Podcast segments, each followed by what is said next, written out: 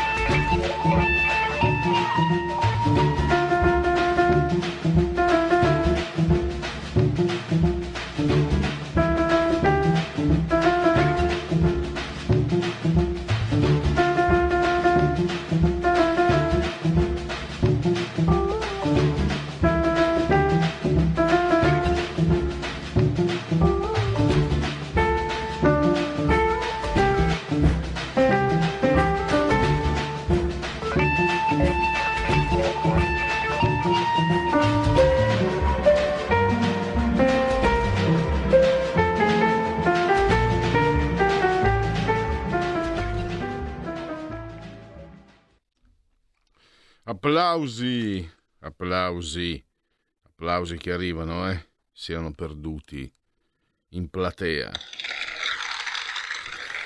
Applausi per eh, la sigla del, di tutto ma non per tutti, il punto politico di una volta, ma anche di adesso.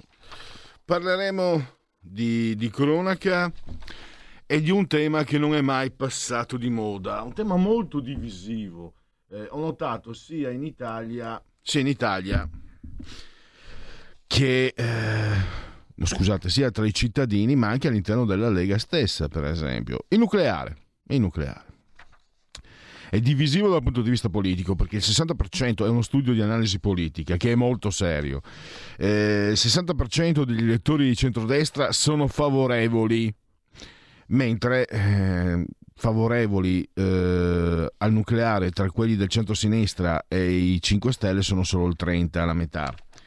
Ma se andiamo a vedere, l'opinione pubblica si, si è divisa, eh, si divide su questo tema in modo costante negli ultimi 17 anni, perché nel 2005 erano pro-nucleare il 40% dei, dei cittadini, 47% il contrario adesso sono più o meno la stessa cosa, sono il 40 eh, mm, il 42% favorevoli e il, uh, il um, mi sfugge, mi sfugge, scusate, mi sfugge, comunque siamo sempre eh, intorno al 50% dei eh, contrari. Tanto era un sondaggio che vi avevo citato eh, ieri l'altro.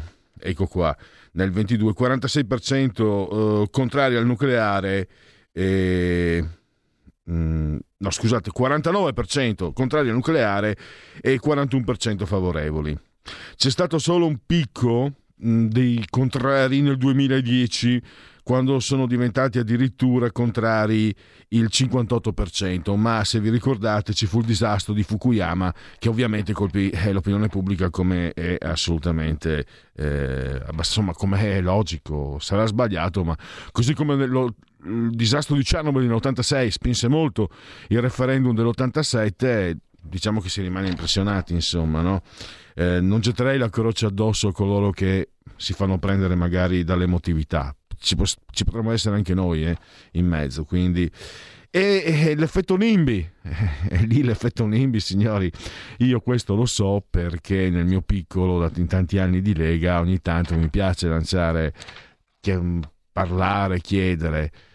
E se tu vai a chiedere basta, mm, per colpa dei comunisti non abbiamo il nucleare, eccetera, e tu gli dici: Ma sì, se mettessimo una centrale nel tuo comune, ma cosa c'entra? E la risposta classica ma cosa c'entra?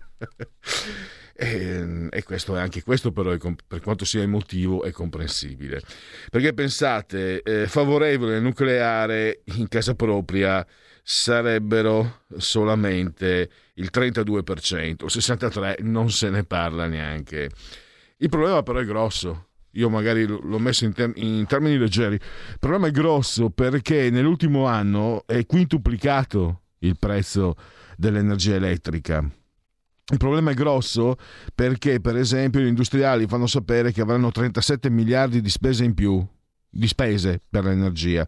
Quindi, e il problema anche va affrontato con una certa, direi, laicità, perché Arnaldo Ferrari Nasi, che ha svolto questo studio per analisi politica, eh, eh, riporta alla memoria che l'Italia era il terzo produttore di energia nucleare fino al referendum. Adesso è il primo importatore di energia elettrica. Il bello è, ma questo lo sapete meglio di me, eh, voi lo, me lo ricordate spesso, che tanta di questa energia elettrica viene eh, prodotta dalle centrali che sono proprio i confini con l'Italia, Francia, eh, Germania, Slovenia. Non è tantissimo che eh, in Slovenia eh, avvenne un incidente a una centrale nucleare che era credo a meno di 70 km da Trieste.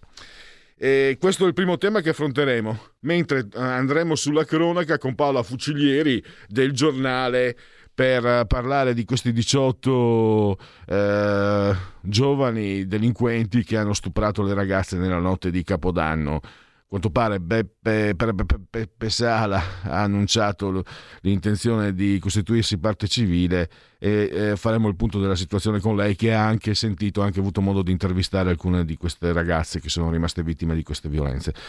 Andiamo subito però a salutare e ringraziare Arnaldo Ferrari Nasi di Analisi Politica, lo abbiamo al telefono e quindi al microfono, mm, benvenuto e grazie per la sua disponibilità. Buongiorno e buongiorno a tutti come sempre. Allora, cosa possiamo dire eh, del, di questo rapporto tra italiani e eh, nucleare, partendo dal suo studio che è stato pubblicato anche nei giorni scorsi dal quotidiano Libero? Eh, sono contrari, non si capisce bene se, sono, se siano. Allora, in termini maggioritari stretti sono contrari, ma non si capisce quanto ci sia di ideologico. Eh, possiamo fargli cambiare idea agli italiani e farli diventare favorevoli? Forse, anche, anche, se effettivamente, come, come, ha ricordato lei e come posso confermare anch'io, eh, il PUN, cioè il prezzo unico nazionale dell'energia, quello stabilito di base eh, dall'autorità energetica nazionale, eh, al di là poi che, che singole, singoli fornitori possono aumentare o anche un po' diminuire, eccetera, c'è un prezzo che è stabilito da, dall'autorità ed è ehm, eh, da dicembre 2020 a dicembre 2021 520%, cioè aumentato di più di cinque volte. Ecco. E, e, posso dire che eh, ho i dati ancora eh, diciamo di, di, inizio gennaio è in aumento e l'aumento del costo dell'energia ehm, eh, sarà ancora sicuramente presente per tutto il primo trimestre, poi forse anche il secondo, ma le previsioni che ho visto eh, danno il secondo anche se no poi comincerà a scendere. Quello che voglio dire è che eh, quando si dice ecco il governo deve abbassare i prezzi dell'energia, ma non c'entra niente il governo, c'entra poco in questo senso. C'entra che l'energia in questo momento o si produce o si compra se si compra, e noi la compriamo e ne compriamo tanta perché come ha ricordato lei siamo i maggiori importatori al mondo, si compra in borsa fondamentalmente, un mercato esattamente come la borsa a valori, quella delle merci o il mercato del sabato mattina o del martedì mattina a seconda dei quartieri, vai e eh, ti piace eh, la verdura, eh, eh, le mele, cioè, vai, vai a guardare la bancarella migliore. Adesso l'energia fa così, si va in Olanda e si compra, eh, si compra e si cerca anche di, di non sbagliare perché effettivamente effettivamente l'energia poi non la puoi stoccare, cioè il gas sì, ma l'energia elettrica no, quindi se sbagli perdi anche molti soldi. Eh, e quella, quella, che serve te la fanno pagare eh, perché è fine. E siccome noi non la produciamo la paghiamo, punto. Quindi il governo, come dire, possono essere speculazioni di tipo finanziario, questo sì, però diciamo dal punto di vista del governo, ecco, eh, non è direttamente colpa sua in questo momento. forse, forse qui torniamo al sondaggio e a, qualcosa che ci, insomma, ci riguarda di più, è colpa in qualche modo indiretta degli italiani, no? perché eh, sono loro che dico, hanno detto al governo, non questo ma ai governi passati, cioè al Parlamento, che la legge Mm, doveva prevedere che in Italia l'energia non, eh, nucleare non si potesse produrre.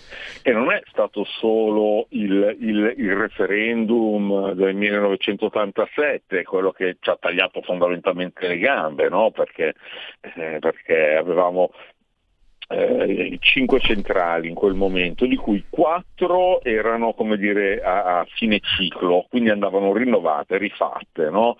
Eh, una era in costruzione, Caorso, nel 1975 l'Italia aveva vista anche la crisi, la crisi, petrolifera del 73, no? quindi con la guerra di Israele, del Tipur tra Israele e gli stati arabi, che aveva mh, fatto mh, alzare tantissimo il costo del petrolio, mandando in rovina anche molti piccoli produttori del nord Italia che lavoravano con le materie plastiche, lo so benissimo perché mio padre era fra questi.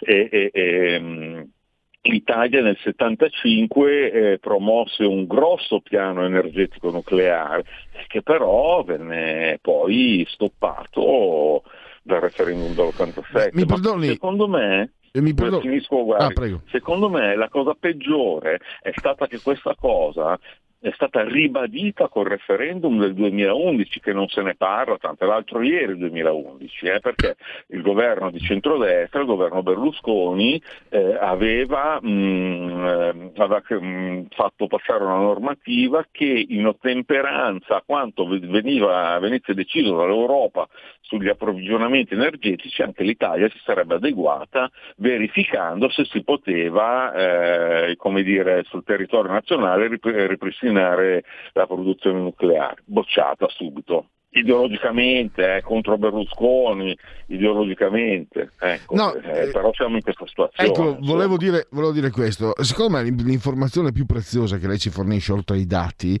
è che magari molti mm. non se ne rendono conto, io me ne ero completamente dimenticato, l'Italia era il terzo produttore di energia nucleare, cioè parlarne oggi sembra che l'Italia per la prima volta adotti il nucleare, non, sì. è, non no, è no, così. Terzo, terzo e, ma e, terzo no, esatto, dopo, dopo Stati Uniti ed Inghilterra, cioè era, ma guardi che noi negli anni 50-60 eravamo dei mostri, cioè noi avevamo il secondo computer più potente del mondo insieme all'IBM, ce l'aveva, ce l'aveva l'Università di Pisa, cioè non, non, ci rendiamo conto di cosa eravamo noi di cosa, cosa potevamo essere. Poi, e poi andata, sta andando come sta andando, eh, secondo me non benissimo, però è così. No, ma per Vabbè. quello mi domandavo, lei ha ricordato giustamente il 2011, il referendum, eh, sì. perché induce al pessimismo, perché io me lo ricordo bene, il referendum dell'87 non ci fu solo Chernobyl, che francamente ah, mm, era comprensibile, ma ci furono, tutti, c'era ancora un po' di guerra fredda, se lei si ricorderà film che fecero all'epoca sì. come The Day After, c'era eh, la sindrome sì, cinese con Jane Fonda, Jack Lemmon, eccetera, che in qualche modo spinsero l'opinione pubblica, ma nel 2011, a distanza di 40 anni, francamente eh, ha lasciato un po' perplessi. Non solo, non solo. Eh, allora, intanto come dire, la tecnologia di adesso è, cioè, mentre prima le centrali in qualche modo erano, passi il termine, sperimentali, cioè non sperimentali nel senso che non sapevamo cosa stessimo facendo, è che non si era capito qual era la metodologia costruttiva migliore, per esempio, delle nostre cinque centrali in Italia, correttamente perché non siamo dei deficienti, noi siamo degli esseri intelligenti, noi italiani. Cioè ne avevamo comprata una diversa dai cinque produttori mondiali, la General Electric, una inglese, non mi ricordo la marca, diciamo, no? ecco, eh? per capire qual era la migliore e, e cercare poi di avere eh, le generazioni successive con, con, con, con la tecnologia migliore. Ma adesso siamo alla quinta generazione, adesso ci sono tre produttori mondiali, no? me, me, lo spiegava un, un collega e amico de, che è un dirigente della SNAM, quindi ci sono, ci sono eh, tre produttori mondiali, un po' come le automobili, ormai fanno i pezzi compatibili fra di loro, cioè mh, fa, ti vendono questi pacchetti centrali nucleari, mi, mi, mi passi il termine, prefabbricato, tac, piccole, funzionanti, se ti si rompe una cosa lo puoi comprare da ognuno delle tre, cioè è andata avanti come qualsiasi, come la medicina, come qualsiasi tecnica no? in 50 anni, ha fatto passi da gigante. E guardi, ehm, se nell'87 il referendum, non mi ricordo, ma mi pare che avesse avuto una partecipazione anche forse inferiore all'80%, eh, nel 2011 mi sembra, se vado a memoria, mi sembra che fossimo al 93%, quindi c'è maggiormente ribadito no? questa cosa qui. Insomma.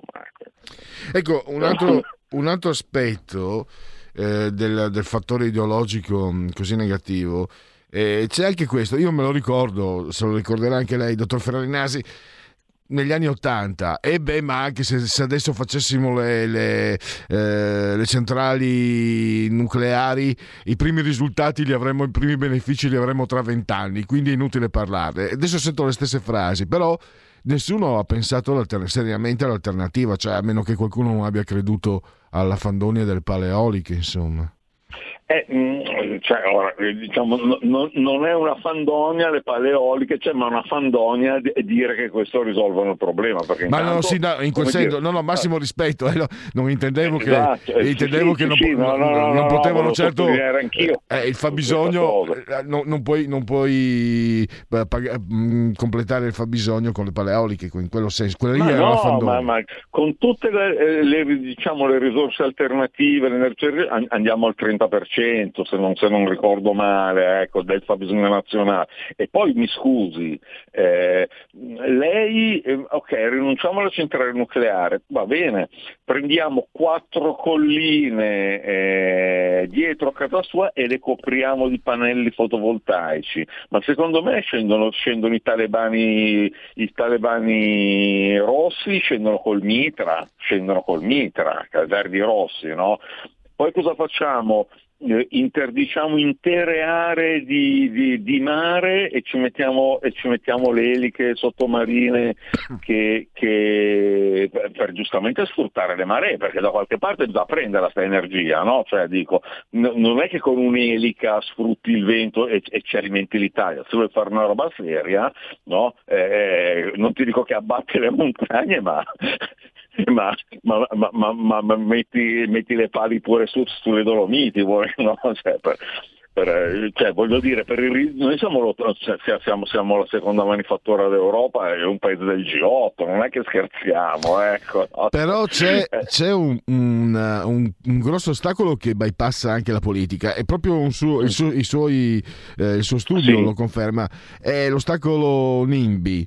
E mi è venuto in mente, cioè non nel mio giardino, no? cioè anche quelli mm. che magari a parole sono favorevoli, poi se dici te, te lo facciamo nel tuo comune, mi è venuto in mente che è apparsa una notizia apparsa qualche tempo fa su un giornale progressista delle proteste che stanno, si stanno organizzando nell'Appennino toscano perché eh, parlavano di portare pale eoliche, eccetera. Figurati, se, cioè, lì sono tutti di sinistra, però, però se gli rovini il panorama. Esatto.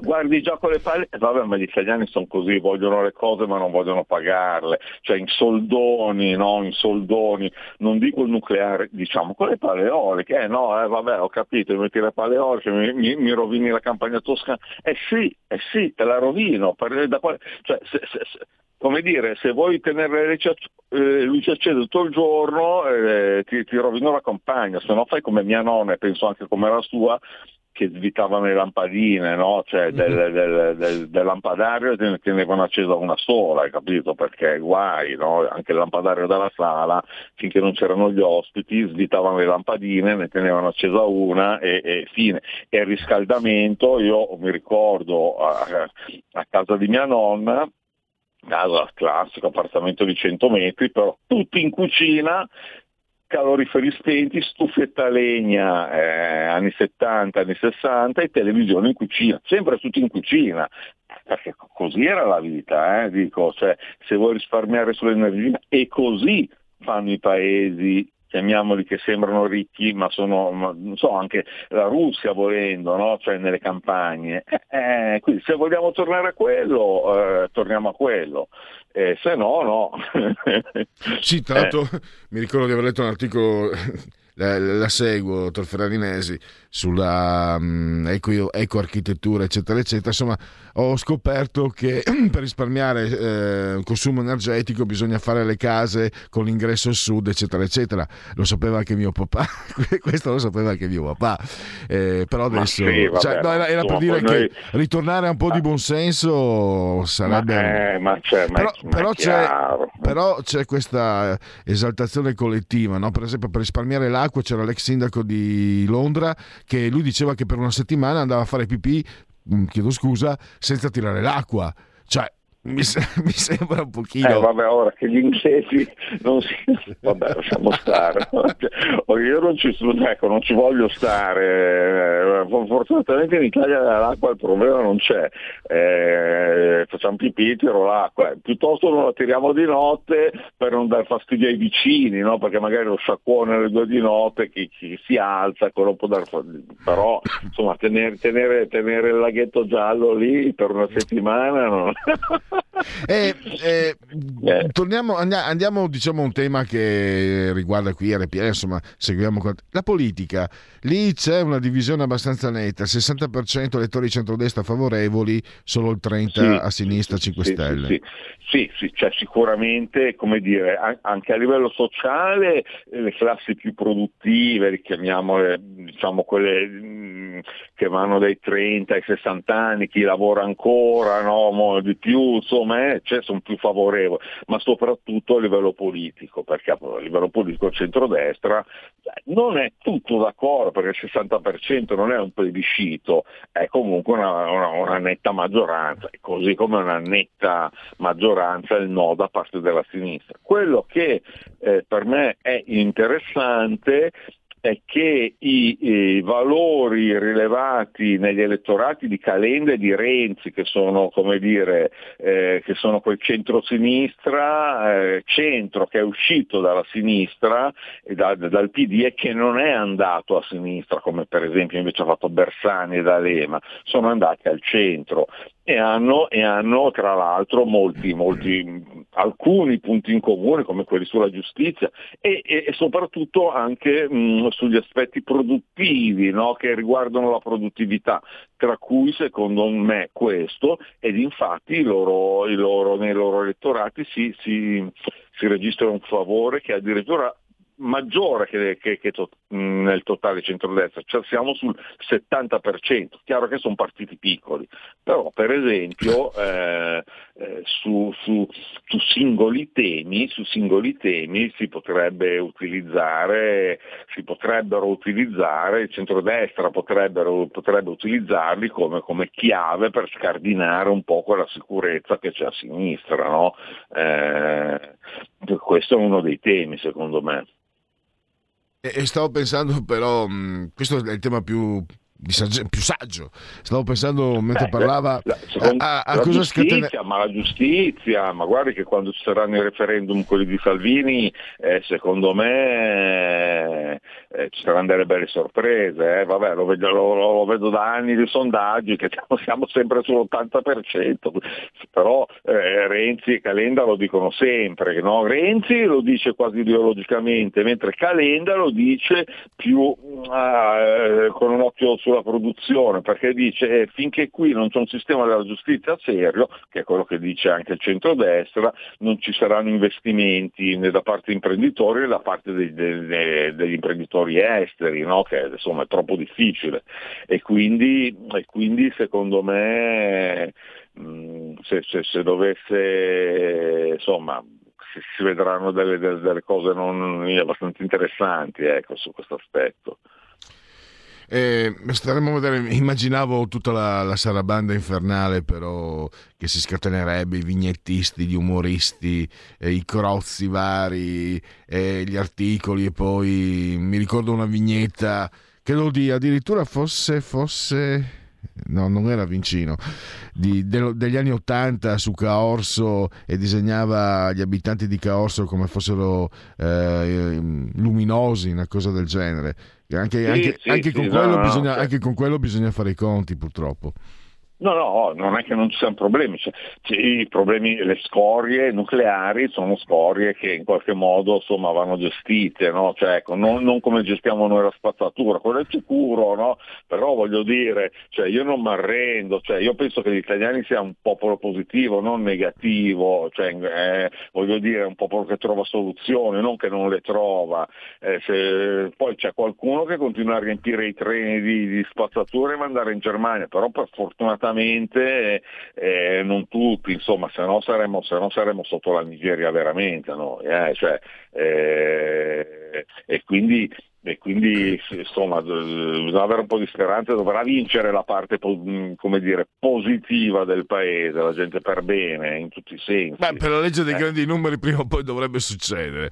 Eh, dottor... eh, speriamo, perché se no possiamo salutare e, e, e, andarcene in Australia. Ecco. Devo, devo, devo, chiudere, purtroppo abbiamo esaurito lo spazio. Grazie ancora a Ferra- Arnaldo Ferrarinesi di Analisi Politica e a risentirci a presto presto, grazie. Va bene, salve, salve, salve. Stai ascoltando RPL. La tua voce libera, senza filtri né censura. La tua radio. Porta con te ovunque RPL la tua radio. Scarica l'applicazione per smartphone o tablet dal tuo store o dal sito radiorpl.it. Cosa aspetti? Anche tu, in fila su raccordo anulare? Prendi il cellulare. Ad RPL ti devi abbonare. Fatti sentire. Per sostenere la tua radio e partecipare in prima persona ai tuoi programmi preferiti, abbonati a RPL. È facile, economico e democratico. Vai sul sito radiorpl.it, clicca Sostienici e poi abbonati.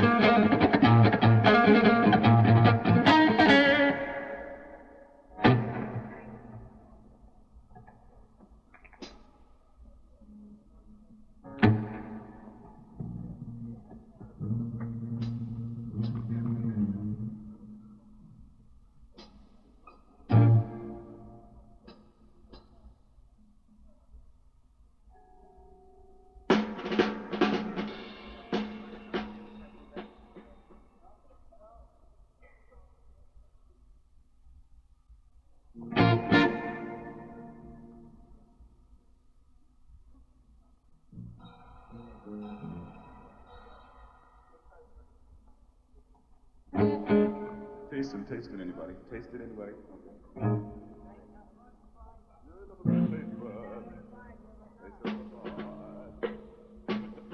Okay, I can't play. Play your bass kind of loud. Play your bass kind of loud because my not to be all that loud.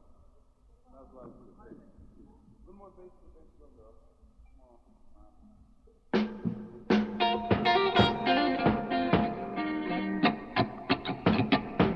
up.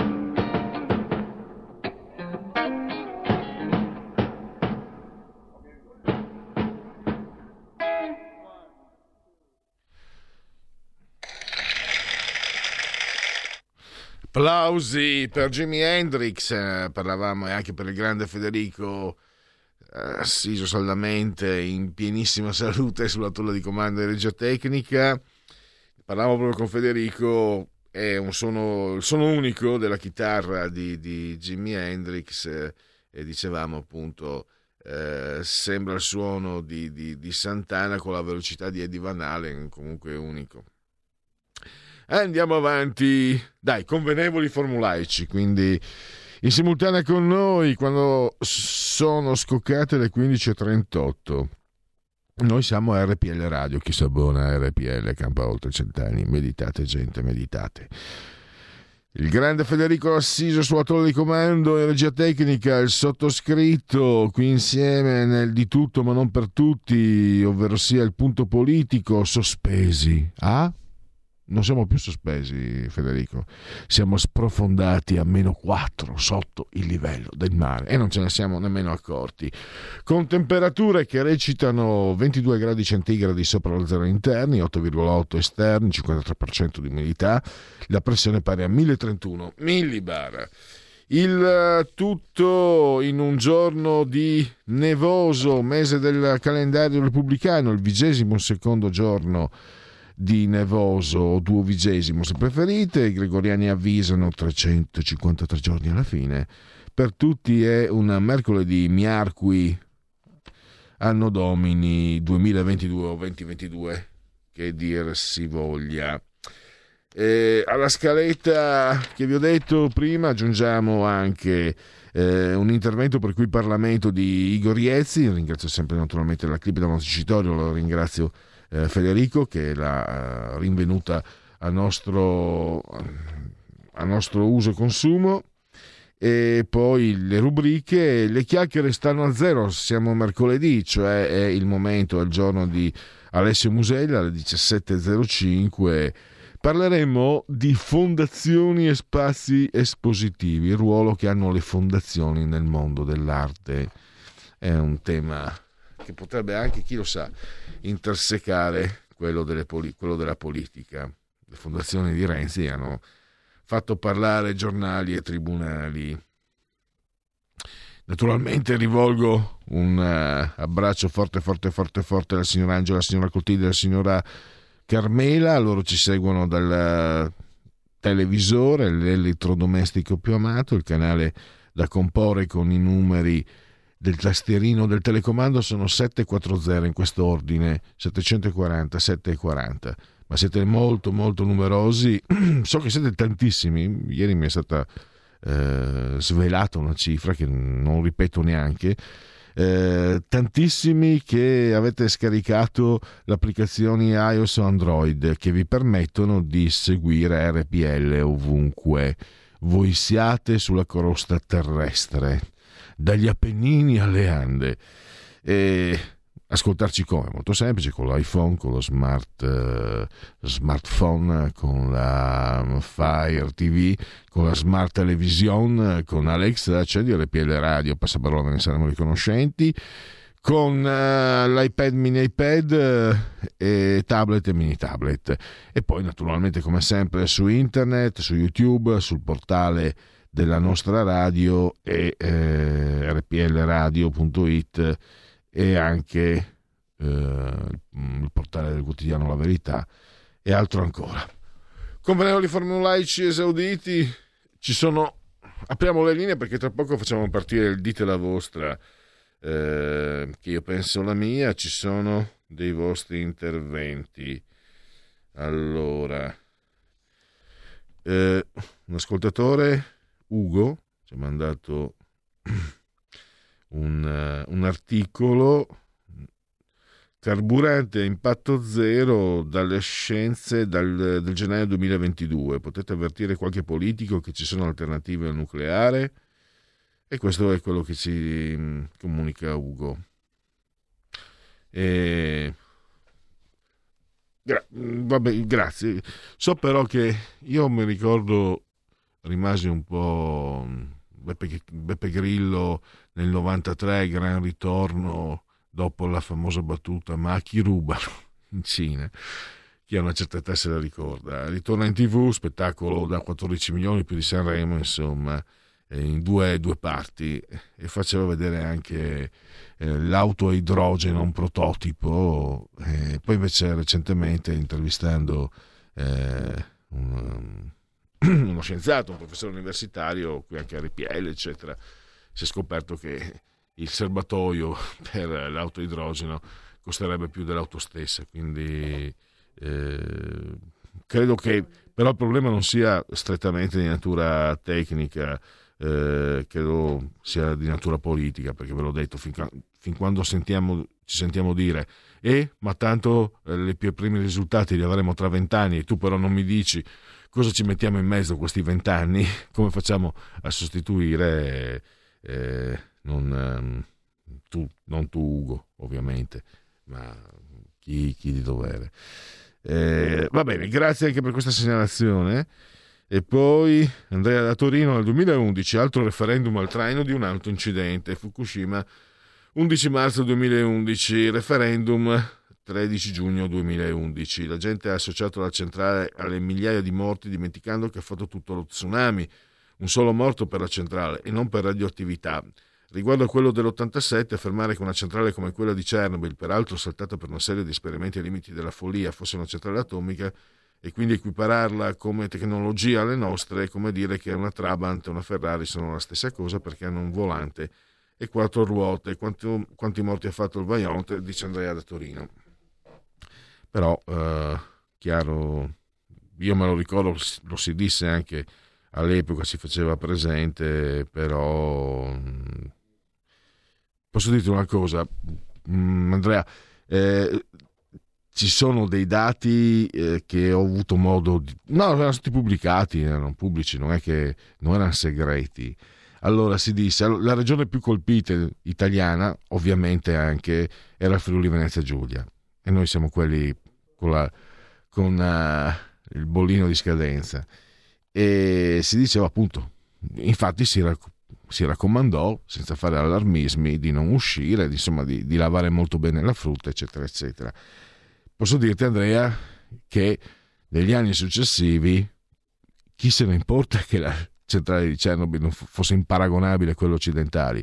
Aumentarono di molto i casi di, di cancro e di tumore e quindi nella, proprio in Friuli e questo emotivamente ha un impatto che non può eh, rimanere legato alle, ai percorsi della razionalità. È chiaro che eh, cioè, hai un, un atteggiamento di, di, di, paura e di diffidenza.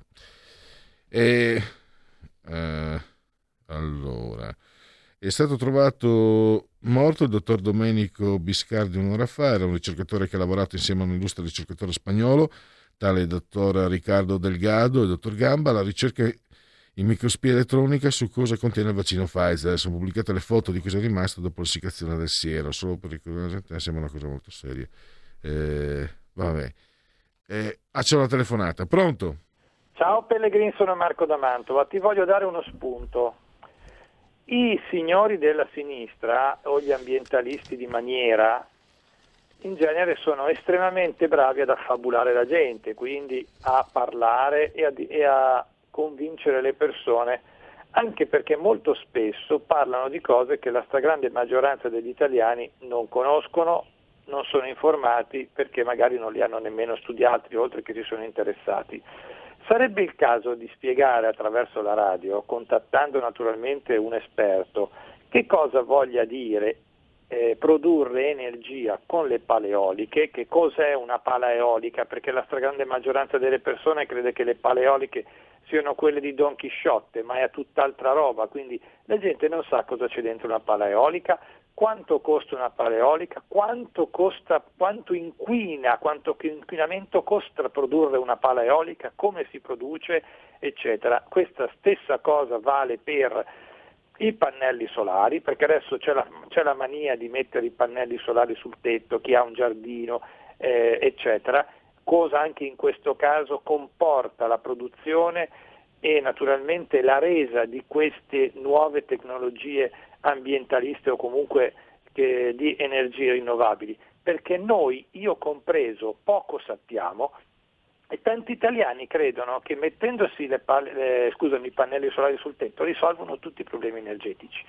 Non sarebbe il caso appunto di contattare qualcuno e farlo spiegare a noi radioascoltatori, in modo che quando ci sono le discussioni, le, gli scambi di opinioni con gli ambientalisti di maniera, almeno siamo in grado di tenere loro testa, perché col fatto che l'ignoranza in materia a riguardo è estrema, loro hanno vita facile e riescono naturalmente a convincere le persone, ma non questo perché io non sia io sia contrario alle nuove alle, alle energie rinnovabili, semplicemente per sapere e per contestare nel caso ci sia da contestare, perché eh, noi sappiamo bene o male cosa vuol dire il gas, cosa vuol dire il petrolio, cosa vuol dire il carbone, ma queste nuove cose molti di noi non le sanno. Ok? Ti saluto, grazie. Spero di aver spiegato bene. Ciao. Sì, sì, è stato chiarissimo. Beh, credo che, che la, questa emittente sia stata una delle prime. Eh, ero appena arrivato. Eh, Giulio Cainarca, un gran direttore, intervistava e, poi abbiamo continuato comunque, ho intervistato anch'io che non è, non è molto tempo, il professor Battaglia che proprio eh, era il nome che non mi sopraggiungeva prima, adesso mi sono ricordato, il professor Battaglia eh, che è un professore universitario appunto che smantella molte delle eh, teorie ambientaliste che approfittano come sempre, del, che ossequiano come sempre il vecchio, il vecchio detto, la via dell'inferno, la stricata di buone intenzioni. E comunque sì, mi sembra che sia una linea che noi abbiamo sempre cercato di seguire, Marco, e, e ovviamente continueremo perché eh, non solo Marco, per quello che ho capito, sono, è un tema che incontra la, la, l'interesse, la curiosità e la sensibilità di molti ascoltatori di RPL. Ascoltatori di RPL che usufruiscono di un servizio senza pagarlo. Non vi sentite un po' in colpa, eh? Un pochino. La rassegna stampa di Giulio Cainarca e tutto il resto. Ecco, per mettervi in pace con la coscienza potreste abbonarvi anche perché eh, com'era? L'acqua è poca e la papera non galleggia dicevano. L'acqua è poca si scarseggia e la papera non galleggia. Ecco eh, chiamate, cambiate l'acqua con Danè, cambiate papera con RPL, eh, quello è un po' un problema e quindi se volete continuare ad avere questo servizio sostenetelo. Anche con, uh, con i dindini abbonandovi. Ovviamente però ve l'ho detto, qui siamo a Milano e eh, nessuno eh, si mette a fare la carità, quindi in cambio una, dell'abbonamento RPL vi offre eh, un servizio, vi offre voi stessi. Voi lo sapete, dico, negli ultimi tre anni e mezzo la radio è cresciuta molto, ha moltiplicato l'offerta, diversificandola anche senza perdere di vista ovviamente il sentiero originario, ma eh, percorrendo strade che prima magari non, eh, non eravamo abituati a, a, condividere con gli ascoltatori proprio per avere nuovi ascoltatori, per avere nuovi inter- interessi anche di, di, di, tipo differente, di, di nuovo tipo rispetto a quello che era il target abituale di RPL. E questo ha dei costi. Eh, però l'abbonamento eh, viene a darvi qualcosa in cambio. Voi stessi, per esempio, se eh, accedete all'abbonamento, andate, no, tanto per cominciare eh, il climb, eh, fatti sentire, abbonati a RPL perché è facile, economico e democratico. Sostienici, è molto facile, andate sul sito di radio rpl.it poi andate sul um, banner in alto sostienici, il banner blu con scritte bianche lì uh, abbonati o abbonati, non cambia la sostanza. Livello speaker corner 16 euro mensili, 100 secondi per voi per dire la vostra all'universo mondo. Eh, 8 euro invece avrete il nome, il vostro nome eh, nel grande libro degli editori di RPL Radio. Livello ospite 24 euro mensili, sarete intervistati dal vostro conduttore preferito. 32 euro mensili invece avrete il microfono dalla parte del manico, intervisterete anche voi insieme al vostro uh, conduttore preferito. A livello creator addirittura preparerete la trasmissione insieme al vostro conduttore preferito, il che significa eh, scegliere, condividere, eh, preparare, accedere a temi, domande eh, ehm, e ospiti, eccetera. Ma sarà davvero così? Se la cosa ti incuriosisce, fai un approfondimento, ti prego. Va bene, quello della, della benzina.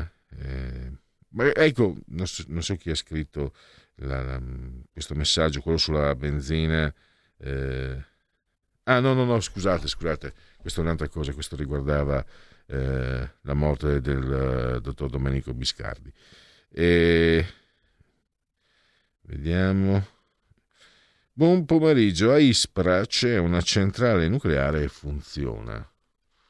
Così, eh, così mi, mi, viene scritto su WhatsApp. Su WhatsApp potete scrivere anche per assecondare la rubrica Dite la vostra, io penso la mia. Dite la vostra, che io penso la mia. Il telefono, la tua voce, allo 02 6620 3529. Anche al numero di WhatsApp 346 64 27 756. È caduto in Spagna. Un'anziana sbaglia la fila per vaccinarsi sta per ore e ore e ore in coda con i tifosi di Cartagena Valencia. Calcio, Coppa del Re.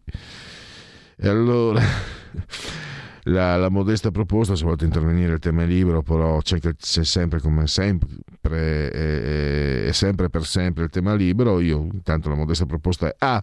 Questi Novax non sanno più cosa inventarsi. B. Virginia Raggi si fa riconoscere anche all'estero. Emma for President Bonino non sa più cosa escogitare per farsi riconoscere. D. Mentre vi dilettate con simili facezie geriatriche, i poveri migranti si smarriscono nelle stive dei bastimenti ONG. Vorrete mica che Beppe Caccia vada a fare lo cameriero e c'è una telefonata. La parola chi ce l'ha? Pronto? Sì, buon pomeriggio Gino di Ostia. Um, ho, ho, ascoltato qualche, qualche giorno fa una ripetizione dell'intervista che lei ha fatto al ministro Forte, ora deceduto, sul caso, caso Mattei e, e sul petrolio in Algeria. Ecco, però eh, su queste, sul caso Mattei che rimane un mistero, un mistero però fino a un certo punto, perché si capisce che Mattei, Mattei era molto in gamba e probabilmente avrebbe portato l'Italia a, molto avanti sul, sul, proprio sul, sul petrolio sull'estrazione del gas, queste cose qua. Ecco, però il ministro Forte parla, ha parlato di, eh, di un'organizzazione francese presente in Algeria, cui, eh, il, dove un, il pilota dell'aereo di Mattei più di qualche volta gli ha detto che ha trovato dei cacciavite qualcosa e que- questo fanno mm. pensare che a questo attentato diciamo, da parte di questa organizzazione di destra francese. Però non, non ha, eh, rimane anche insoluto anche il fatto delle sette sorelle, cioè non, nessuno ne ha parlato, anche delle sette sorelle. Il mistero rimane sempre, anche se capiamo che l'importanza economica era enorme e, prob- e l'aereo l'hanno fatto cadere di proposito qualcuno. Anche sul fatto di Pasolini che stava scrivendo qualche cosa proprio sul petrolio, poi quando poi è morto, quando hanno ritrovato questo libro, diciamo mancavano delle pagine, insomma è sempre è un mistero che però ci fa capire anche molte cose. Ecco, cosa ne pensa lei che ha intervistato il ministro Forte? La, ringra- la ringrazio. Grazie. Grazie ascoltatore, io ricordo solo questo, che negli anni, pensate un po', negli anni 70-80 eh, accennare al fatto, avanzare qualche, qualche, dubbio sul fatto che fossero state diciamo, i mandanti dell'omicidio di Mattei, fossero state le sette sorelle, ti, ti, attirava le accuse di comunista. Sei un comunista, sei una BR, un Come state scherzando? Io solo che insomma riflettiamoci. Ci fu un bellissimo film con protagonista Gianmaria Volontè anche che meritava sia come film ma anche come documento. Non so se c'è. C'è un'altra telefonata, la parola chi ce l'ha? Pronto? Pronto, buongiorno Sua Immensità. Buongiorno. ciao. ciao, ciao Pelle. Allora tu quest'anno devi farmi una, una, promessa però. Mi devi recuperare tutti i nomi e cognomi di quelli lì che tu dici, come questa qui che ha sbagliato la fila, no? che doveva andare a fare il vaccino e invece andava allo stadio. Quello del supermercato che è andato dentro, si è ubriacato, poi cos'era l'altro, quello che lo stavano quello cercando. Che era, si, era, si era ubriacato, si era perso e si è messo a cercare se stesso. Sì, sì, sì, devi recuperare questo parterre de Roi, facciamo una reunion quando si potrà e facciamo una bella pizzata tutti insieme. Poi una cosa, prima è accennato il discorso di una centrale nucleare ad Istra che è in provincia sì, di Varese. Mi ha, mi ha scritto Maggiore. scusa, un WhatsApp Euratom, Euratom, Eura, chiama. Euratom, Euratom, sì, sì, è famosissima. Adesso diciamo che eh, in teoria dovrebbe essere dismessa, in teoria è un centro studi europeo così, però in quella zona lì, se ti vai a informare bene, ci sono state negli anni, anni 80, 90, parecchie persone che sono morte nei, nei paesi vicini di tumore, tumore alla gola, ai polmoni, ci sono stati parecchi casi sospetti di morte sospette. Adesso la centrale la spacciano come chiusa, io ce l'ho davanti a casa mia praticamente perché dall'altra parte del lago la vedi, questa cupola bianca con questo comignolo, si chiama Euratom, se vuoi informarti bene non ti sto dicendo niente di particolare, ma sono cose anche da articoli di giornali degli anni addietro che c'erano. Con questo io ti saluto, Pelle, stammi bene e ti faccio anche gli auguri di buon anno. E mi raccomando, cerca di organizzare di trovare tutti i nomi di quelli che facciamo una bella pizzata tutti in compagnia. Va bene? Eh, non sarà semplice, ma l'idea è eccellente e la condivido. No, in quanto, questa, in quanto alla questione mi hai un po' guastato l'umore perché eh, in alternativa alla Patagonia io vedevo il, il, lago Maggiore nel mio futuro, mi, sarebbe, mi piacerebbe moltissimo viverci, ma adesso eh, mi vengono a dire che, che, c'è una centrale, ci sono casi di, di, di tumore, mi lascia un po', mi hai, mi hai come dire scombussolato il futuro, comunque non ridere Pellegrini perché il tema comunque è molto serio e anzi è un'opportunità visto che anche il culo ostia mi è, mi è passato il termine un po' eh, pittoresco. Hai la fortuna di fare un mestiere che, che, che, ti piace che ti dà anche l'opportunità di approfondire eh, ringrazio l'amico di Arona che, e anche chi, anche chi ha scritto il messaggio in mio whatsapp perché anche quello è, mm, diciamo, lo, lo mettiamo in, in, magazzino per usarlo appena sarà possibile. Grazie e tra pochi minuti riprendiamo dopo l'intervallo. In quanti ti promettono trasparenza, ma alla fine ti ritrovi sempre con il bollino rosso e non puoi dire quello che pensi. RPL, la tua radio. Non ha filtri né censure. Ascolta la gente e parla come la gente.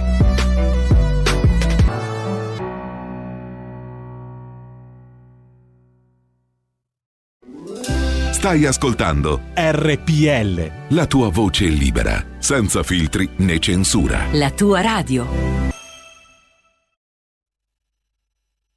Amiche e amici, è il momento di farsi sentire.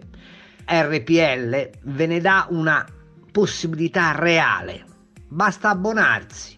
Per farlo andate sul sito www.radiorpl.it e se volete slash abbonati ne saprete molto di più.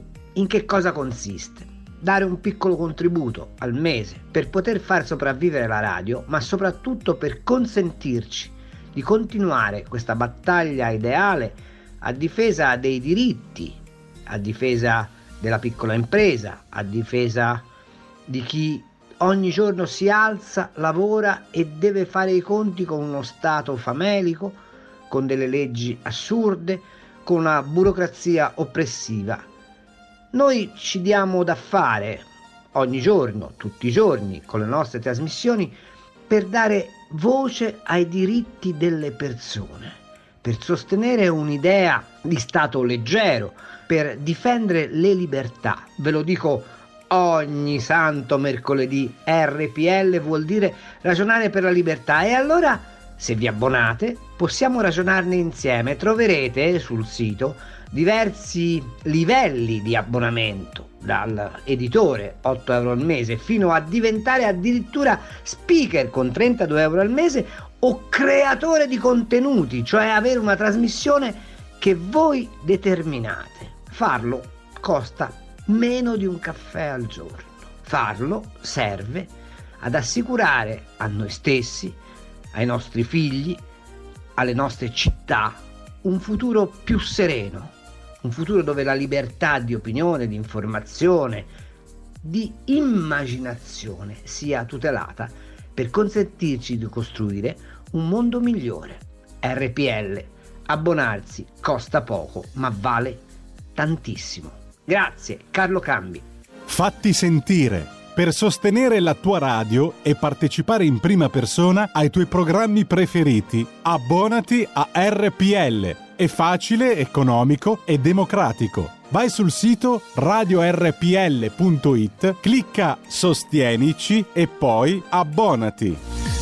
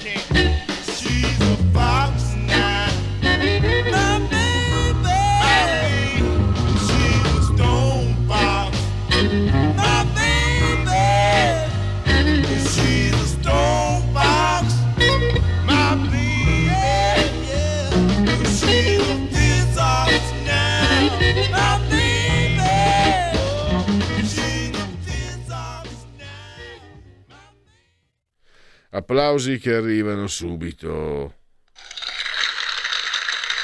Eh? Per il grandissimo Jimi Hendrix. Dunque, allora, eh, prima di andare in condivisione, mh, Federico, fammi eh, dare qualche aggiornamento su, su, su ciò che sta accadendo nel mondo. Ecco, andiamo in aggiornamento da ora. Um, ansa.it Stop ai club con il 35% di positivi Covid, d'accordo sulle nuove norme. Il protocollo d'intesa raggiunto in conferenza Stato-Regioni, i campionati vanno avanti, scrive su Twitter il ministro Maria Stella Gelmini. Speranza, finora scaricati 194 milioni di Green Pass. Partygate, Johnson si scusa, l'opposizione si dimetta. Eh, il Premier in Parlamento ha riconosciuto la rabbia del Paese ribadendo che le regole non erano state tecnicamente violate. Al centro della polemica un incontro il 20 maggio scorso nella sua residenza ufficiale con un centinaio di invitati al quale avrebbero mh, preso parte lo stesso Johnson quando il Regno Unito era ancora in lockdown. I presidi, hub vaccinali nelle scuole? Assolutamente sì. Aggressioni in piazza Duomo, due fermi per violenza sessuale, ne parleremo tra due minuti con Paola Fucilieri. Le previsioni di Anthony Fauci alla fine Omicron troverà tutti. Caso Djokovic, prove false, il tennista rischia fino a 5 anni. Funerali di Stato per Sassoli, ok dal Consiglio dei Ministri. Mino Raiola, il San Raffaele di Milano operato d'urgenza. Berlusconi sente Salvini, venerdì vertice con eh, Meloni, accordo caldo record degli oceani come sette bombe atomiche al secondo, Confcommercio sui consumi, ma molti settori sono ancora in, uh, in, crisi. Il Corriere, vediamo l'apertura del Corriere, è su Mino Raiola, il procuratore eh, calcistico di, di, di, di, Balotelli, di Ibrahimovic, di Delite, insomma di tanti campioni. Eh, una figura che fa anche discutere, ma dall'indiscutibile abilità. Mino Raiola, operato d'urgenza San Raffaele, il procuratore sportivo è in osservazione e io faccio gli auguri a Mino Raiola perché ho sempre sognato di averlo come procuratore perché se io come procuratore Mino Raiola sono a posto.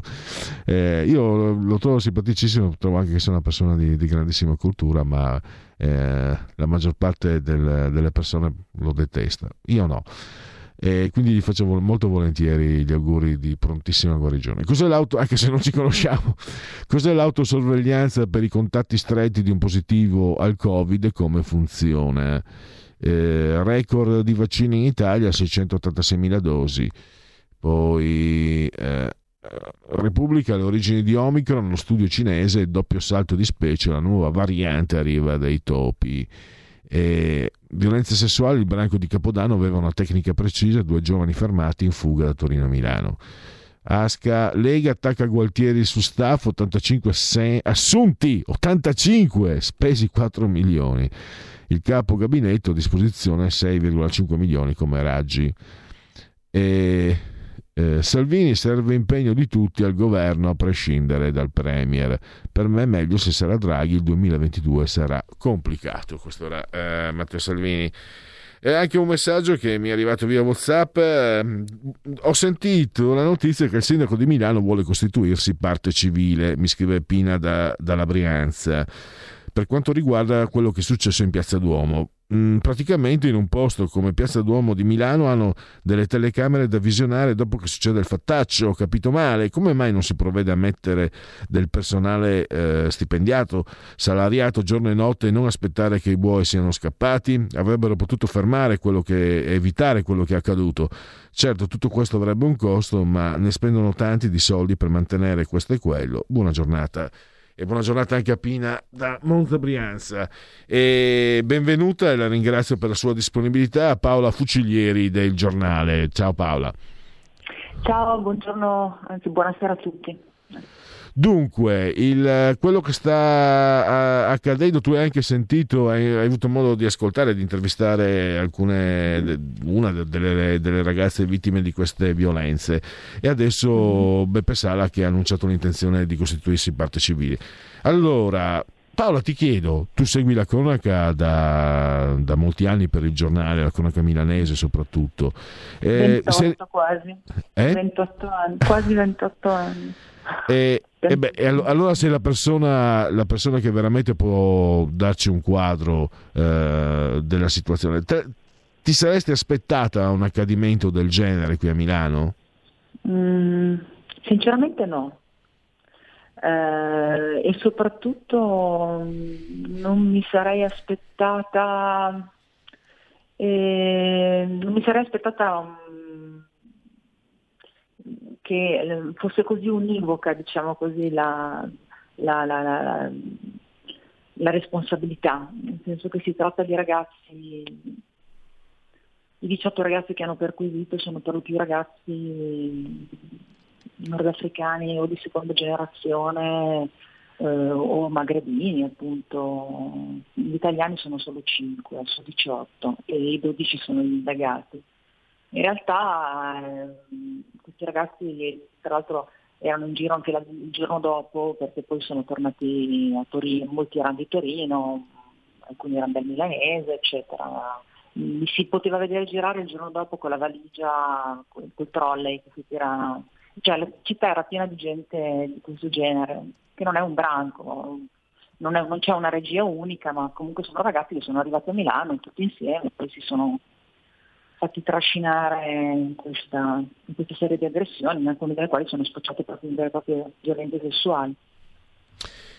E un, un, segnale che io da, da, immigrato vengo dal Friuli eh, trovo al di là sarebbe anche sarebbe opportuno eh, ricordare anche l'origine di questi ragazzi perché non ne parla nessuno, sembra di essere tornati a Colonia eh, tre anni fa, quattro anni fa in Germania quando per una settimana si tacque visto eh, la, la, nazionalità. Io però voglio andare, questo è, voglio un tuo parere su questo, però oltre, a me cioè Milano per me è sempre stata una città mito e quello che mm. emerge da quello che è accaduto a Capodanno è, è, è il fatto che Milano non abbia saputo eh, come dire mh, mm, gestire arginare questa cosa arginarla beh, cioè piegare eh, Mm, convergere, cioè Milano è la città, come, come dicono a Milano che eh, c'è un detto in milanese che, che, fai, che, insomma, che fa i soldi a Milano, cioè è una città che dà tante opportunità e che quindi crea anche sostegno, crea... Eh, sì, sì. Ecco, quest, queste, allora, sì. non che Milano sia per carità l'isola felice, ci sono aree difficili eccetera, ma questi ragazzi, a parte che poi vengono da Barriera Milano, Torino, quindi vengono da Torino e quindi sarebbe anche lì un po' magari quello che sto dicendo non è... Eh, però mh, Milano non è, la, è la, non è la città che, che che possa consentire, ma non perché una, ci sia una città blindata, anzi il contrario, perché è una città che, che traduce eh, a se stessa chi, chi in qualche modo eh, ha a che farci. Io per, per, dirti, voglio scherzare anche se il tema è, è, pesante, ho imparato una cosa inaudita, essere puntuale, per me era inaudito mm. e, e, voi milanesi mi avete insegnato automaticamente, cioè mi, adesso mi viene spontaneo essere piuttosto puntuale. Per dirti, no, per dirti è una città che ti converte, ecco. Io lo dico, parlo sì, come prima persona. Ma in certo, bene, ma in, meglio, ma in meglio, ma in meglio, certo, eh, in bene. Assolutamente sì, perché anch'io non sono milanese, vabbè sono mantovana, ma detto questo, eh, è una città che ti accetta e che ti converte e quando ti ha convertito non sei più capace di tornare indietro, perché non è che, eh, e anzi quando senti gli altri, nel tuo caso tu dici magari che arrivano in ritardo, non sei più capace di essere diciamo tollerante Forse, ecco. E questi ragazzi, la cosa che, che, preoccupa è che sono di seconda generazione, quindi sono persone che sono state accolte da questa città, perché bisogna dire, cioè, Milano avrà tanti difetti, può essere tanto fredda anche sotto il ma è anche una città enormemente generosa, enormemente generosa. Adesso mi sembra un po' di essere tornati indietro, ma non, ehm, non, per gli extracomunitari, siamo tornati indietro perché c'è una sorta di criminalità diversa eh, non so se di, definire la figlia dei tempi, però è una criminalità che si poteva respirare tra la fine degli anni 90 e l'inizio degli anni 2000, cioè per dire molto mm. forte, allora c'erano altri tipi di criminalità, eh, ricordo un anno in cui ci furono otto omicidi in otto giorni, per dire, tra il 98 e il 99 ad esempio. Ecco, questo è tra, ne, tra la fine del 98 e l'inizio del 99, ma parliamo di tanti anni fa. Ecco, adesso questo è un nuovo tipo di criminalità, ehm, figlia dei tempi, però questi ragazzi, come dici tu, è una, è una, città che ti converte, è una città che ti accetta, anziché essere, diciamo così, grati eh, o comunque essere, mh, allinearsi, diciamo così, eh, danno sfogo a delle, perché tutte le persone che sono state sentite, eh, la ragazza ad esempio che ho sentito io, eh, di cui ho parlato sul giornale, sul nostro quotidiano, eh, ti dicono che sono tutti, cioè hanno visto solo dei magrebini o comunque delle persone di, eh, di origini nordafricane. Eh, addirittura hanno visto delle ragazze, anche se per il momento tra i perquisiti e tra gli indagati ragazze non ce ne sono, ragazze che si occupavano di picchiare, io parlo di rapine, di picchiare le ragazze, quando le ragazze non venivano violentate dai maschi, cioè, eh, se volevano, fare, volevano picchiarle basta per portare via dei soldi, per portare via una borsa, eccetera, c'erano le ragazze nordafricane o comunque di origine nordafricana o comunque con dei genitori nordafricani, che, perché era visibile che non erano italiane, eh, che picchiavano le ragazze. Mm, è una cosa mm, che non è mai successa, mm, anche se ripeto non c'è una regia unica, sono gruppi diversi di ragazze, però ci sono dati. Appuntamento qui in una città, peraltro, dove il sindaco Sala aveva vietato il, il, il, il aveva vietato il, il concerto di Capodanno in Piazza Duomo. Guarda cosa è successo, forse era meglio fare il concerto? Sì. Eh, ma eh, ti chiedo allora, eh, c'è premeditazione? Qualcuno addirittura aveva parlato di ritualità, ma no, questo non l'avevo sentito. No, ma premedita- no, eh. premeditazione forse sì?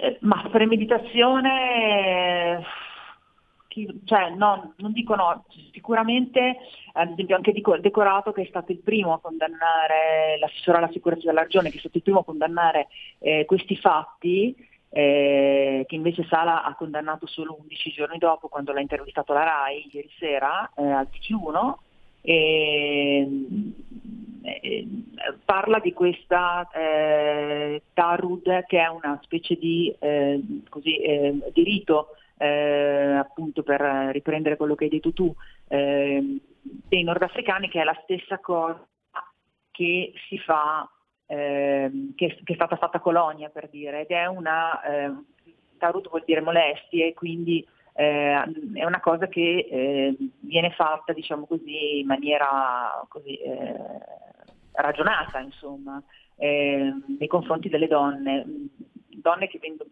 che vengono considerate, cioè nel momento della festa, nel momento della, della confusione, tutti addosso a, a, a, chi si può. Ovviamente parlo di eh, sesso femminile. Mm, è una cosa che viene fatta, che è della, fa parte della cultura musulmana, insomma, musulmano comunque eh, araba, islamica, ecco. Non voglio dire inesattezze, non voglio offendere nessuno, per carità, però eh, la realtà è questa. E... Tra l'altro mh, accadde anche a Milano in forma molto, molto più ridotta nel 2008 eh, in eh, Piazza del Cannone che delle, delle, donne durante i festeggiamenti proprio dell'ultimo dell'anno delle donne vennero, vennero aggredite, una donna, sua figlia, e un'altra ragazza e insomma, alla fine riuscirono allo stesso modo, e, cioè palpeggiate eccetera, e vennero poi, eh, vennero poi catturati i responsabili, anche lì erano un egiziano e un, un marocchino, insomma, che furono poi condannati a otto anni. Ti chiedo anche, in base alla tua esperienza giornalistica, a me è parso da fuori che ci sia impiegato un po' di tempo per uh, rendere pubblici questi fatti. Il tuo giornale, insomma, giornali diciamo che non fanno parte di una determinata area politica hanno subito dato la notizia, ma non so, in televisione, i, i grandi giornali, eccetera, mm. sono stati un po' timidi a rivelare. Sì. Allora, il primo dell'anno la questura ci ha raccontato di quello che era successo l'ultimo dell'anno e ci ha raccontato del caso più grave, cioè la ragazza di 19 anni che eh, in via Mazzini, all'angolo con Piazza Duomo, quella la famosa ragazza che poi è apparsa nei, nei video che sono stati trovati eh, sulla pagina Facebook Milano Bella da Dio piuttosto che eh, su un altro sito, è la famosa ragazza col piumino rosso, vernice, color vernice che viene trascinata dalla folla. Quella ragazza è stata salita all'angolo tra Mazzini e Duomo intorno a luna, era con un'amica E, però non, ci hanno detto che è stata palpeggiata. Poi eh, credo ci siano state una serie di altre denunce, sono venute fuori delle altre cose, perché quella notte in realtà, che è quello poi che mi ha detto ieri la ragazza eh, su cui ho pubblicato il pezzo stamattina, eh, oltre ad essere aggredite le donne, stata, sono state picchiate un sacco di ragazzi. Cioè, io ho delle foto di ragazzi che non, non ho potuto pubblicare per ragioni di privacy che hanno delle scoriazioni e eh, delle ferite eh, alla testa, agli occhi, fas- con gli occhi fasciati, delle, co- delle cose che a vederle insomma, non lasciano indifferenti. E... che sentimento aveva questa ragazza? Di stupore, di dolore per, ovviamente, di, di sdegno? Allora, questa ragazza eh, eh, mi ha detto una cosa molto intelligente, eh, molto bella, eh, tutto sommato. Lei dice non, non, voglio, non mi interessa quello che succederà a questi ragazzi, voglio soltanto che non succeda più, perché essere protagonisti di una notte del genere o essere comunque vittime di una notte del genere è veramente una cosa terribile.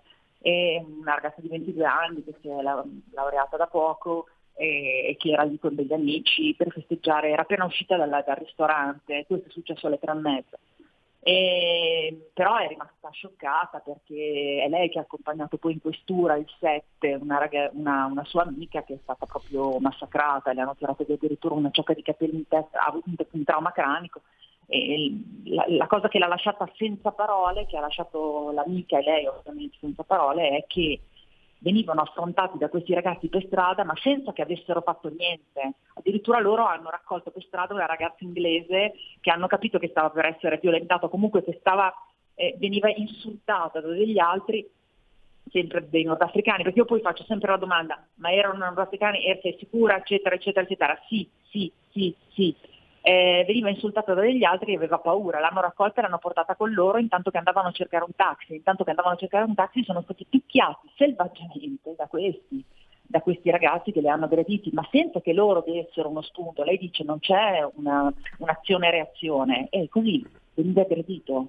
Ehm, o ti veniva rubato il telefonino senza cioè, eh, che ti mettessi in evidenza, magari tu andavi per i fatti tuoi e, e questi ti, ti saltavano addosso eh, senza che neanche tu cercassi di difenderti, cercavi semplicemente di scappare, eh, ti affrontava uno, poi ne arrivavano altri 15, lei è rimasta scioccata. E questo ovviamente ehm, è, ter- è, anche terribile, colpisce anche molto Piazza Duomo, che mm, lo dico, ripeto, da, da immigrato, è quasi certo. un, è, per me è quasi un luogo sacro, è un luogo Piazza Duomo è una delle piazze del mondo. E penso di non esagerare non penso di non, ecco bravo, no, il termine cioè, giusto simbolo. Penso certo. di non certo. esagerare. Ecco che se, cioè, certo, non è, l'ultimo va detto una cosa secondo me che Piazza Duomo l'ultimo dell'anno i milanesi non ci vanno. Ci vanno se c'è un concerto ci vanno se c'è un evento, era per questo che forse era meglio lasciare fare all'evento piuttosto che farla prendere d'assalto da questi ragazzi, perché questi ragazzi ci sono stati perché in Piazza Duomo sono arrivati e hanno potuto fare quello che volevano, perché non avrebbero potuto mischiarsi da, nella folla e fare quello che volevano durante un concerto. Quindi se il concerto non è stato fatto per ragioni sanitarie che ben comprendiamo, forse era meglio farle. Se poi la piazza è stata assalita da queste persone che hanno fatto, bello, cioè hanno fatto dei danni che, cioè, secondo me la stessa magistratura è rimasta senza parole, per fortuna ha agito subito. Certo che è, la, è una piazza simbolo, è una piazza simbolo del, appunto, come dici tu, del mondo, come può essere, non so, eh, Times Square a New York, cioè a Londra, voglio dire, sono piazze dove poi si festeggia, insomma, anche l'ultimo dell'anno, eh, contemplato, no? Eh, assolutamente. Eh, un, un, aspetto qui mh, mm, è un po' delicato perché si rischia di, di travalicare, però è saltato agli mm. occhi RPL, insomma anche una radio politica, lo sai benissimo, però anche certo. come, come, cittadino.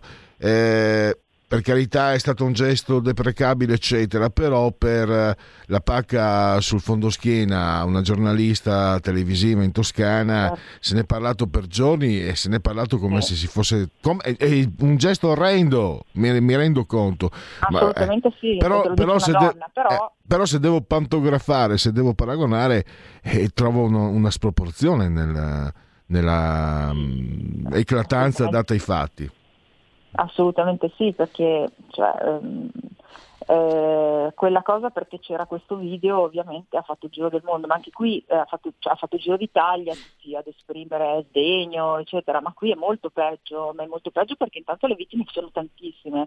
Poi a questo è stata data, per carità, non voglio sminuire il gesto anch'io, per carità, sono una donna per le donne. Detto questo, quello che è stato fatto ad esempio quella ragazza col piumino rosso, mh, non si può approfondire in radio, però le hanno fatto veramente, voglio dire, è stato molto molto molto peggio questa, e parliamo di una delle nove ragazze che sono state coinvolte.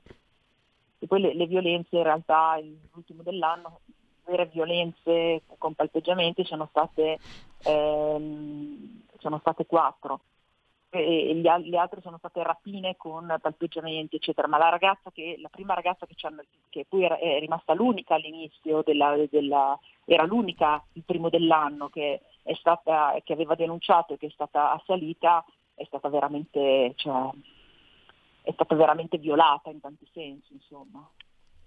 Quindi non c'è una proporzione possibile tra i due fatti, ecco, tra quello della giornalista e questo qui. Mm. Ecco.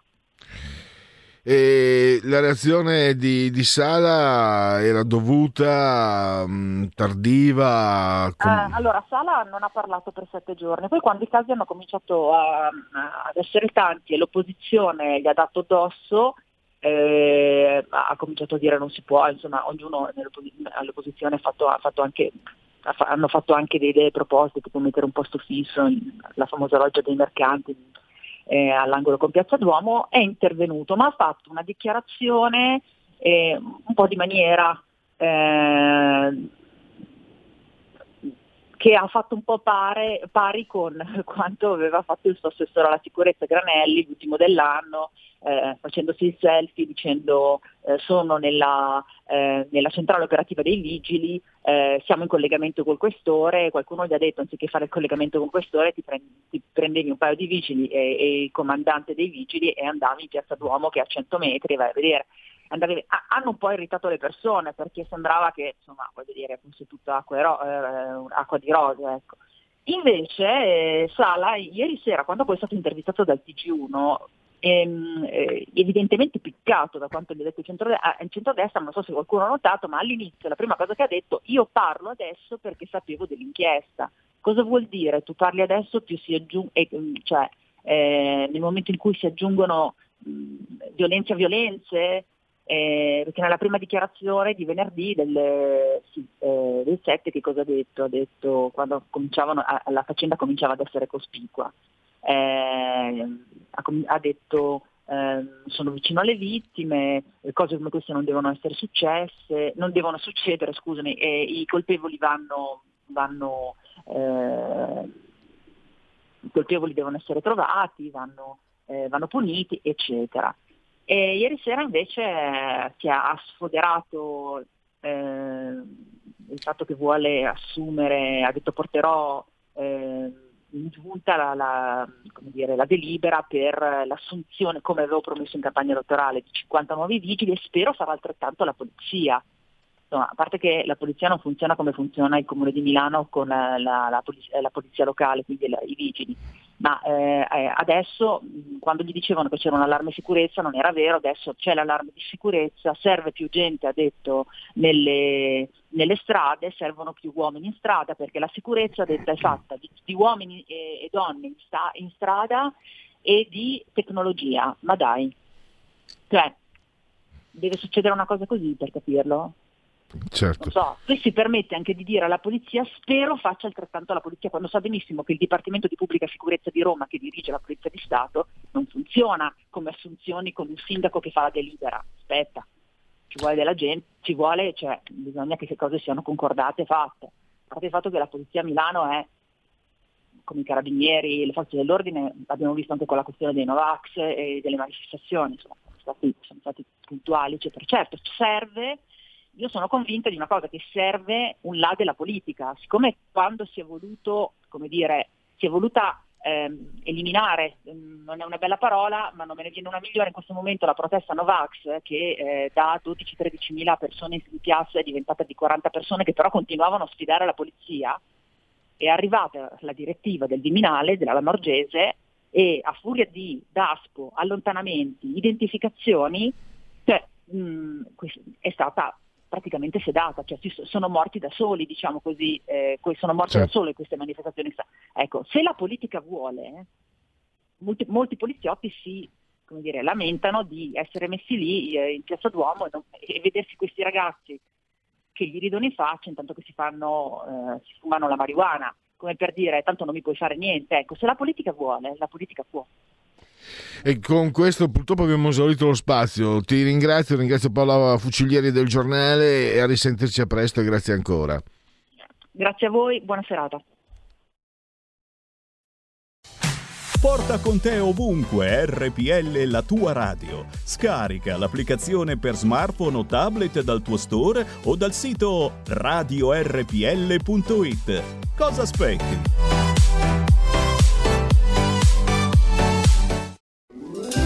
Stai ascoltando RPL. La tua voce libera, senza filtri né censura. La tua radio. Stefano Bruno Galli, assessore all'autonomia e cultura di Regione Lombardia. Abbonatevi a RPL, la tua radio, quella che ti apre la mente. Abbonatevi, abbonatevi, abbonatevi. Adesso che il venerdì a Revelot non sentite più Zumantua in Banden e la Murela, potete abbonarvi a RPL, la tua radio, la radio che apre la mente. Abbonatevi, abbonatevi, abbonatevi. Fatti sentire per sostenere la tua radio e partecipare in prima persona ai tuoi programmi preferiti. Abbonati a RPL. È facile, economico e democratico vai sul sito radiorpl.it, clicca Sostienici e poi abbonati.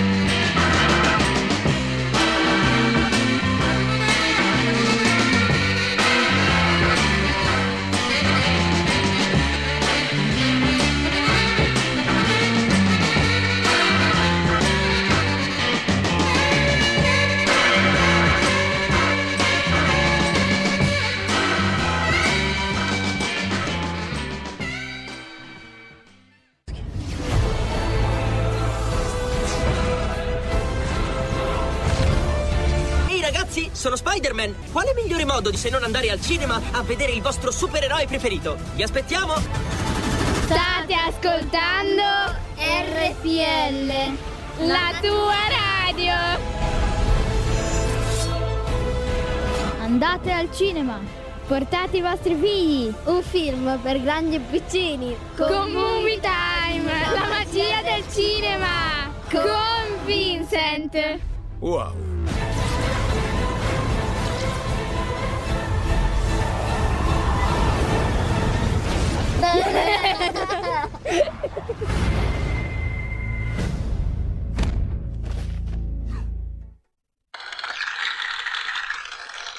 Applausi anche al cinema, sempre e comunque.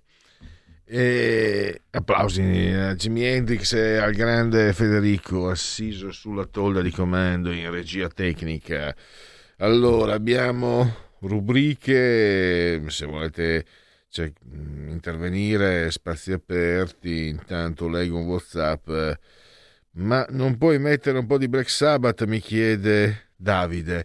E non frequento Davide. Con metal, hard, non, eh, non fa parte dei percorsi che, che- Ho detto l'unico disco... Beh, quello cos'era?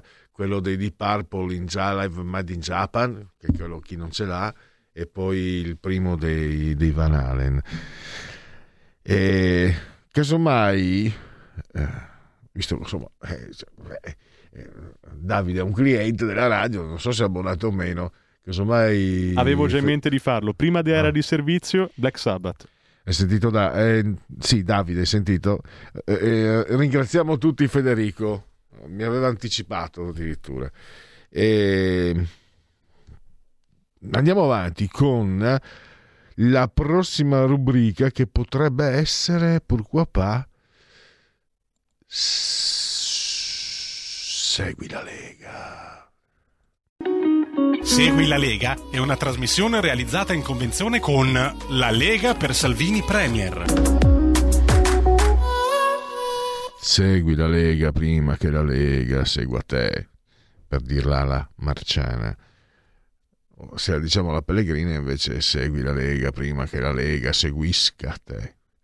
Allora, certe volte seguisca, per quanto sia a orecchio erroneo, no? capisci che senza nemmeno conoscere la grammatica, però ha un suono, eh, sembra un, quei bei minestroni di campagna lì con tutte le verdure, bel caldo, buono, fagioli, eccetera. Vabbè. Allora, legaonline.it, eh, scritto legaonline.it, eh, potete fare tutto quello che volete lì poi. Per esempio iscrivervi alla Lega Salvini Premier, molto facile, molto semplice. 10 euro da versare tramite PayPal senza che vi sia nemmeno la necessità che siate iscritti a PayPal. Il codice fiscale, poi i dati e quindi vi verrà recapitata la magione la tessera Lega Salvini Premier. Il 2 per 1000 per la Lega, il codice della Lega da usare è D43. D di Domodossola 4 il voto in matematica, 3 è il numero perfetto. D43. E adesso andiamo agli appuntamenti radio-televisivi con gli esponenti della Lega. Oggi, questa sera alle 21.40, TGCOM 24, prima serata con il presidente della provincia autonoma di Trento, Maurizio Fugatti, che tra l'altro ha ricevuto anche delle minacce, un proiettile, eccetera. E quindi mm, a me me- sa troppo di posticcio, esprimo solidarietà, è una cosa che no- non ti costa niente, quindi è una cosa che io ho sempre trovato ipocrita. Però siccome conosco, mm, era, eh, sto parlando di tantissimi anni fa, eh, lui era collaboratore per la Padania, seguiva soprattutto la parte alta del Veneto e quindi eh, è una persona che, per come l'ho conosciuto io, per intelligenza, generosità, è davvero insomma, una persona di gran valore, francamente. Eh, questi quattro mm, deficienti che ha- hanno scelto comunque un, un bersaglio assolutamente sbagliato sotto qualsiasi eh, punto di vista lo vogliate porre. E quindi comunque non è certo uno che si, che si scompone per questo. Però, per esempio, eh, quando ho letto le minacce arrivate alla virologa, quella come si chiama Viola, quella bellissima padovana, Viola si chiama di cognome. Eh, mi sembra che sia anche mamma, quindi smettila, altrimenti verremo, eh, pensa ai tuoi figli, quelle cose lì. Insomma. Guido Guidesi invece lo potrete vedere. Allora, ah, un'ora a me congeniale nel cuore della notte veramente, che per me è tra la prima e la seconda serata, mezzanotte 25 di giovedì, quindi in un certo senso appartiene ancora alla giornata di oggi. Guido Guidesi, l'assessore ex, ex parlamentare, poi è venuto a fare l'assessore in Regione Lombardia, Rete 4, zona bianca. Poi, che tra l'altro è anche uno dei credo pochissimi, pochissimi, pochissimi talk show dove c'è una certa, per quanto sia della rete 4, cioè della rete di proprietà della famiglia Berlusconi, invece è piuttosto pluralista e eh, invece di far litigare e urlare la gente, come succede, eh, tutti i talk show di La 7 sono insopportabili, non ce n'è uno che... Invece questo, mm, che era anche un ex conduttore, uno speaker, il giornalista che adesso mi sfugge il nome, mi è capitato e quindi cioè, questa è la mia opinione poi comunque c'è Guido Guidesi quindi però mi sembra che così cioè perché io certe volte quando vedo gli appuntamenti per dovere professionale per, per uh, anche curiosità insomma magari sono leghista però francamente quando li vedo lì sulle T4 cioè, sono, uh, sinceramente dicono vale neanche la pena perché sono tutti che sbraitano poi ovviamente il leghista viene circondato cioè, c'è quello che ha la faccia da falso che mette basta, Floris, che in sorriso interrompe sempre il leghista che parla, eccetera. Qui invece vedo che con onestà intellettuale il conduttore di Zona Bianca dà spazio a tutti, anche quelli che sono contrari a Berlusconi, eccetera. E quindi sarà questa sera un buon modo per, per prima di prendere sonno, si può darsi una svegliata sentendo Guido Guidesi.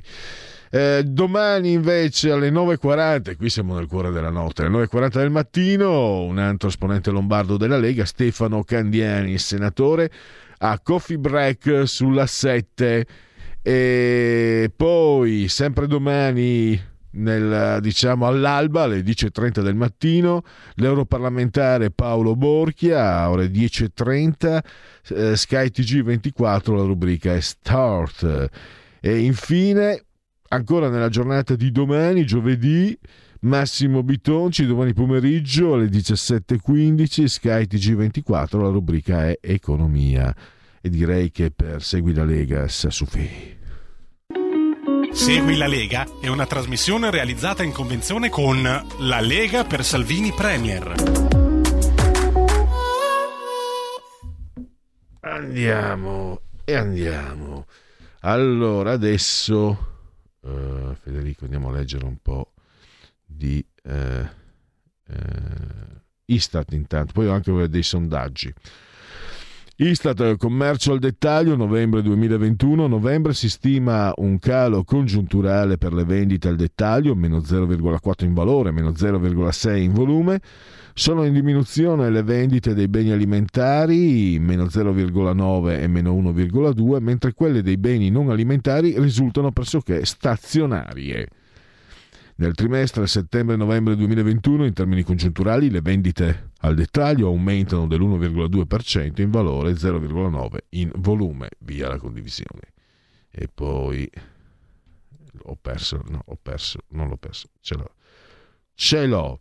Movimento turistico in Italia, gennaio-settembre 2021, nei primi mesi del nove mesi del 2021 le presenze dei clienti negli esercizi eh, ricettivi sono in crescita rispetto al 2020, più 22,3%, ma restano sotto i livelli del 2019, meno 38,4% che se non sbaglio fu un anno boom. Nel trimestre estivo luglio-settembre le presenze turistiche sono state circa 177 milioni più 31% rispetto al 2020 e 29 milioni in meno nel confronto del 2019, meno 14%.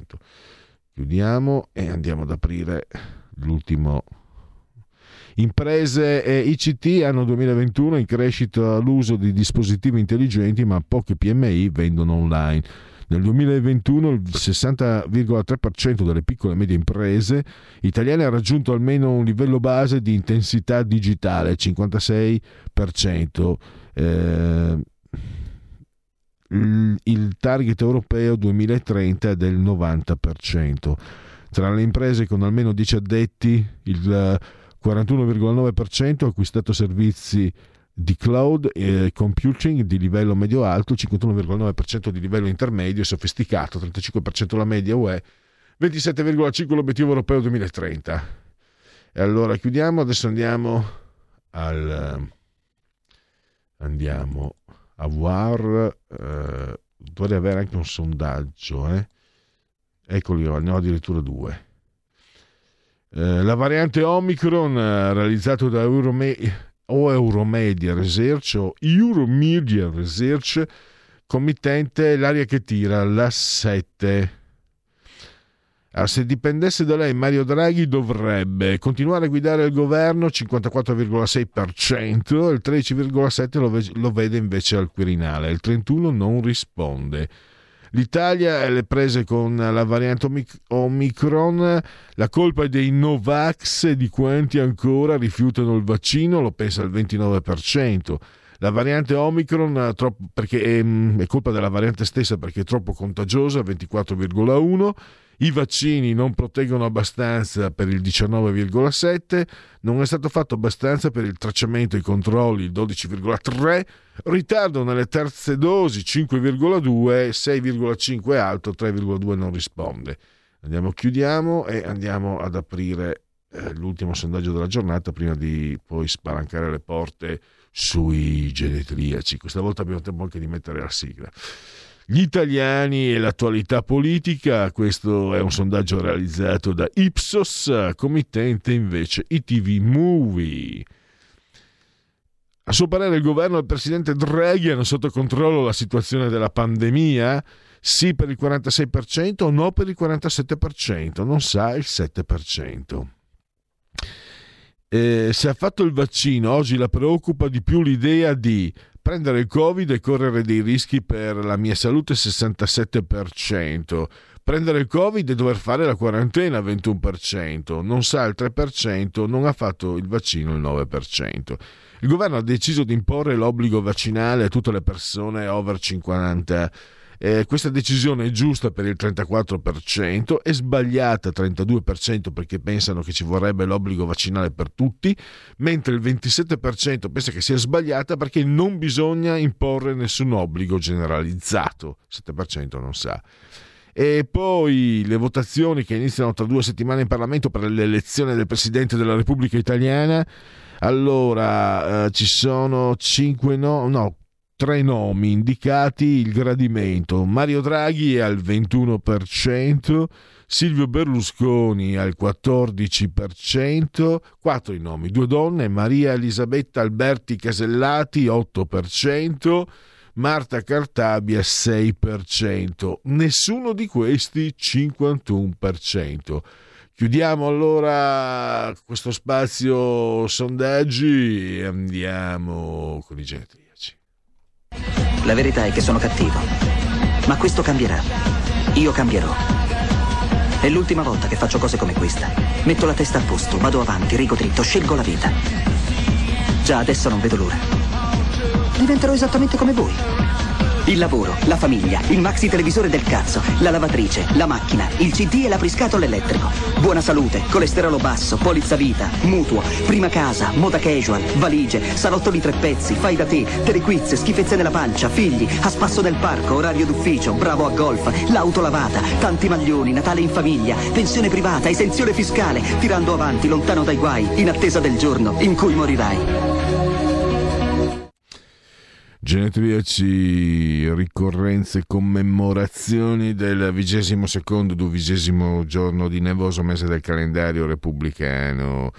Dunque, nel 1985 l'ondata di gelo investì il continente europeo, l'Africa settentrionale, facendo registrare in molte località temperature più basse della storia. A Firenze la minima scende a meno 23 Mi ricordo che io ero militare e, e quello- quei mesi lì eh, ero, ero rientrato da Puglia, Lombardia, ero in Friuli e mi ricordo eh, andavamo in prontezza operativa aeronautica a controllare i missili della, della Nato addirittura, pensa che robe. E che per fortuna non sono mai stati usati se no distruggevano il Friuli, non partivano, vabbè lasciamo perdere. E mi ricordo che c'era un termometro molto grande mh, all'esterno dell'hangar e non so per quanti giorni, a mezzogiorno rientravamo per il pranzo e poi ritornavamo meno 17. Meno, a mezzogiorno meno 17. Era su una postazione, diciamo, su un luogo dal punto di vista logistico eh, dove arrivava proprio la, la bassa friulana, quindi arrivava tutta la Bora da Trieste, arrivava fin lì, quindi era anche esposto, eh, ma che bello quel freddo, mi piaceva da morire. Poi, genetilico di Jane, Jack London, eh, grandissimo scrittore. Il desiderio è il padre del pensiero, disse. E beh, e qui io mi inchino perché lo, lo amo alla strafollia. Ettore Petrolini, gigante. Quando il fascismo gli, gli riconobbe una medaglia mh, tipo cavaliere, cose di questo genere, lui quando gliela puntarono al petto, me ne fregio! Grandioso. E poi si ammalò e una sua ammiratrice che andò a trovarlo eh, morì che aveva mh, 52 anni. Morire a 50 anni, che vergogna, signora mia. Gigante, saluto, saluto. Eh, un poeta crepuscolare che mi piaceva, anche se l'ho studiato, ma non per quello non mi è piaciuto, Camillo Sbarbaro. E questa è una frase perfetta. Se eh, non la potete capire, eh, beh, mm, pazienza, insomma, vuol dire che non avete avuto amici, perché amico è con cui puoi, puoi stare in silenzio. Eh. Beh, quello mi piace, questo mi piace perché beh, mi piace ehm, l'amicizia. Liliana Cavani, eh, bello il suo Francesco con Mickey Rourke dell'88-89. Tra l'altro eh, lei era un po' di sinistra, no? considerata, aveva fatto un film su Galileo, era un film eh, estremamente anticlericale nel 67 e mi ricordo al liceo lo, lo proiettarono, non so se fosse durante l'ora di religione o comunque. E io, essendo sempre stato anticlericale, adesso sono diventato meno, ma da giovane ero anticlericale al massimo, tutti erano convinti che avrei plaudito. E invece io, che già per quanto giovane gustavo il cinema veramente, mi ricordo che mi imbelvì, divenni una belva, ma un film che fa schifo. mi- Cioè il fatto di rappresentare per esempio tutti i vescovi, eccetera, con facce odiose, volutamente odiose, è un modo per prendere per il culo il- il- lo spettatore. Me lo ricordo sempre questa cosa, anche sono passati più di 40 anni. Maria Rosa Bedi Moratti, attrice sorella e figlia dell'Inter. Auguri a lei. Joe Fraser. Eh, Thriller in Manila contro Ali. L'ho visto su YouTube. eh, la sfida tra Joe Fraser e Mohamed Ali. Mamma mia, credo andarono entrambi per mesi in, in- in ospedale per eh, una cosa di Smoking Joe, 1,82 m, 103 kg di potenza, fantastico. Mario Luzzato Fegiz, eh, critico televisivo triestino, mh, divenne famoso per, per aver scritto una recensione eh, su un cantante che doveva partecipare a Sanremo e questo cantante poi però non andò. Gigi Garanzini, giornalista sportivo, Pasquale Panella, scrisse i testi per Battisti. Battisti è grande perché riesce a musicarmi, a togliere dai testi eh, di ogni brano la mia musica e metterci la sua. Johnny Riotta, Gianni Riotta, pensate che costui è stato anche, è stato anche direttore del Sole 24 Ore e in un dibattito televisivo se l'ha prese con Rinaldi, europarlamentare della Lega, che ancora mi sembra non fosse, perché Rinaldi aveva eh, ricordato l'articolo primo della Costituzione, no? la sovranità appartiene al popolo. Non è vero, non è vero. E questo qua a sinistra, mamma mia, un- è un dio, un idolo, mamma mia. Debra Foyer, Homeboy, bellissima. Eh, Andrea Carnevale, Il suo matrimonio con Paola Perego trovò spiegazione solo nel successivo divorzio. Giocò a calcio nell'Udinese del Napoli, nella Roma e nella nazionale di calcio degli italiani. Giuseppe Valditara, politico e giurista, più volte anche ospite qui a RPL. Jeff Bezos. Eh, eh, questo è uno che si, si, fotografa l'abbondante organo riproduttivo, lo spedisce via WhatsApp alla sua amante, che per giunta è la moglie di un suo dipendente, di un manager, ed è l'uomo più ricco del mondo. Adesso, il secondo, e tutti gli baciano il culo. Vabbè. E la comica Katiuscia, Katia Follesa di Giussago, il papà sardo e mamma siciliana, molto brava secondo me. Eh, allora, Igor Iezzi per Qui Parlamento. Qui Parlamento.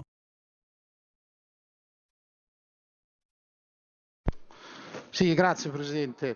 Eh, io credo di non dover precisare all'onorevole Fiano la stima che ho nei suoi confronti, eh, perché questa è nota e quindi mi unisco ovviamente alla solidarietà espressa nei confronti della segretaria del Partito Democratico eh, della città metropolitana, se non erro, di, di, di, di Milano. Uh, I messaggi che ha ricevuto ovviamente sono indecenti, volgari, da condannare, da perseguire in alcuni, in alcuni casi, se si supera, come è stato fatto in questo caso, un certo limite. Però mi duole che certe argomentazioni vengano usate solo in alcuni casi, mi duole che si usi questi fatti per strumentalizzare una vicenda e fare un attacco politico. Perché il collega Morelli, che non ha certo bisogno di essere difeso dal sottoscritto, si è limitato a portare eh, a fare un post dove riportava la frase della, della segretaria del Partito Democratico con questo commento. Nessuna gestione dell'immigrazione, ma se succede qualcosa è colpa della società. Cioè, non mi sembra che fosse un attacco volgare nei confronti del segretario del Partito Democratico, era una normale critica politica sotto quale, sotto, sotto, sotto, questo post, si è poi scatenato, come sempre succede, eh, una serie di commenti. Alcuni di questi erano volgari.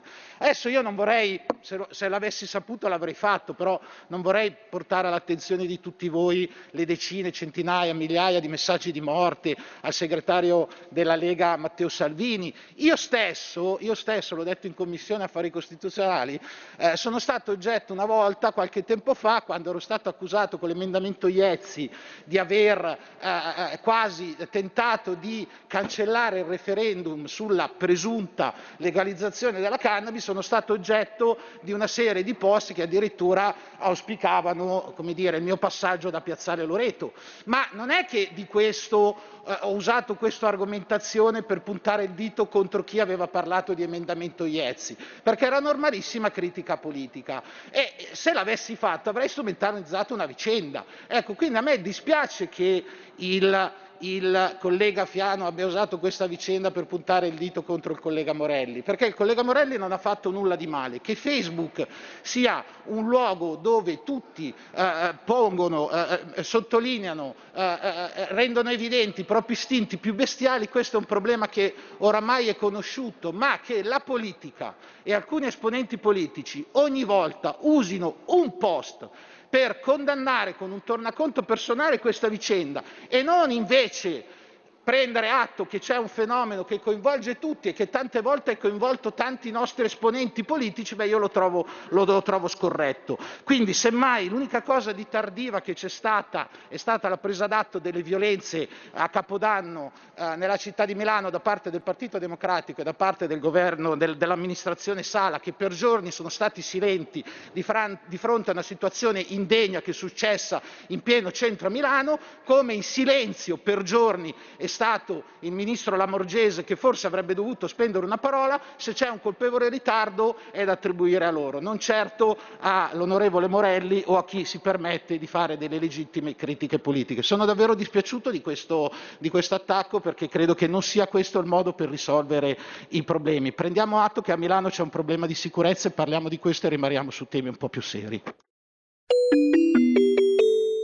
Qui Parlamento. Porta con te ovunque RPL la tua radio. Scarica l'applicazione per smartphone o tablet dal tuo store o dal sito radiorpl.it. Cosa aspetti?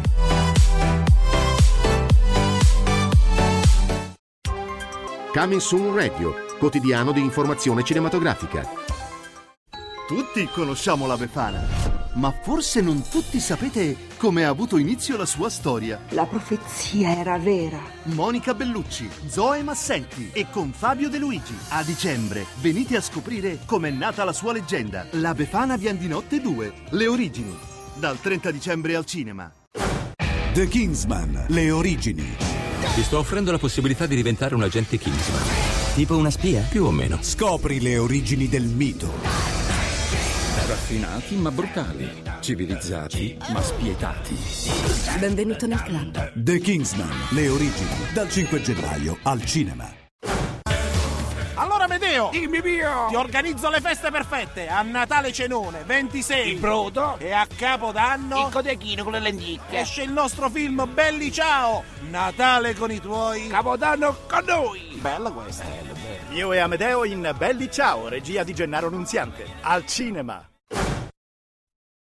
Fatti sentire. Per sostenere la tua radio e partecipare in prima persona ai tuoi programmi preferiti, abbonati a RPL. È facile, economico e democratico. Vai sul sito radiorpl.it, clicca Sostienici e poi abbonati.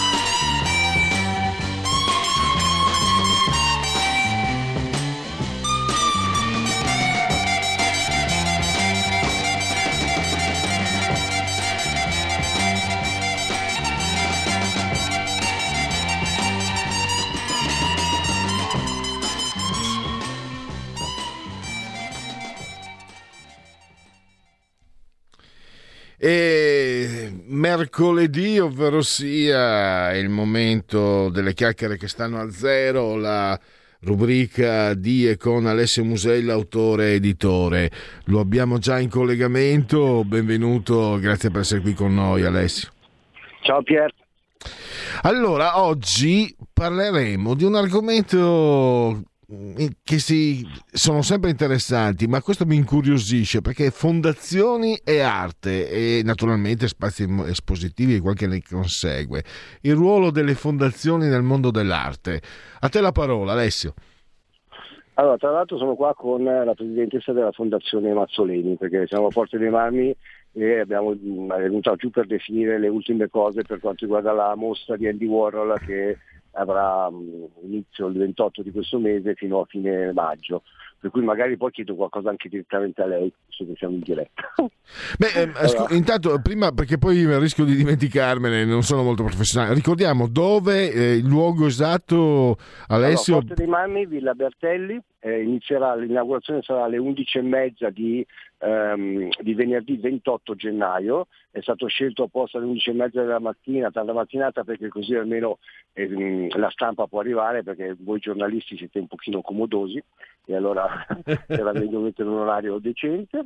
E, e poi andrà, mh, si svolgerà e si svilupperà nel corso dei quattro mesi, per cui eh, chiuderà il 29 di maggio, per cui ci saranno quattro mesi pieni di Andy Warhol a Forte dei Mani ed è la prima volta che, eh, che è stato portato. Portiamo, partiamo da questo esempio qua perché non è comunque stato semplice, perché il dialogo, allora, quando tu parli come fondazione, la fondazione è una sorta di garanzia, ok? Perché comunque per diventare fondazione tu devi passare determinati step, non è un'associazione. Per cui difficilmente una fondazione non si può permettere di sbagliare qualche cosa ok? Perché comunque è sempre controllata, ipercontrollata. Le, le associazioni invece nascono un po' come funghi e eh, non hai lo stesso controllo. Mm-hmm. Ti basti pensare che per creare una fondazione tu debba comunque avere a garanzia o comunque inserirlo in una, in una devi mettere un immobile. Okay, per cui già questo ti, ti mette in condizioni di non poter essere un improvvisato. E poi comunque prima di diventare fondazione devi superare determinate situazioni. Allora, quando dialoghi com, come, come, fondazione è più facile dialogare con le istituzioni. Anche qua appunto ti faccio l'esempio di Forte dei Marmi, non è per fare pubblicità, però Forte dei Marmi è una cittadina di 7.000 abitanti che tutti conoscono, che però durante l'inverno praticamente va in letargo. Okay? Per cui i due mesi eh, principali interessanti saranno aprile e maggio, però noi partiamo a, a adesso a fine gennaio e ci facciamo marzo, cioè in febbraio e marzo.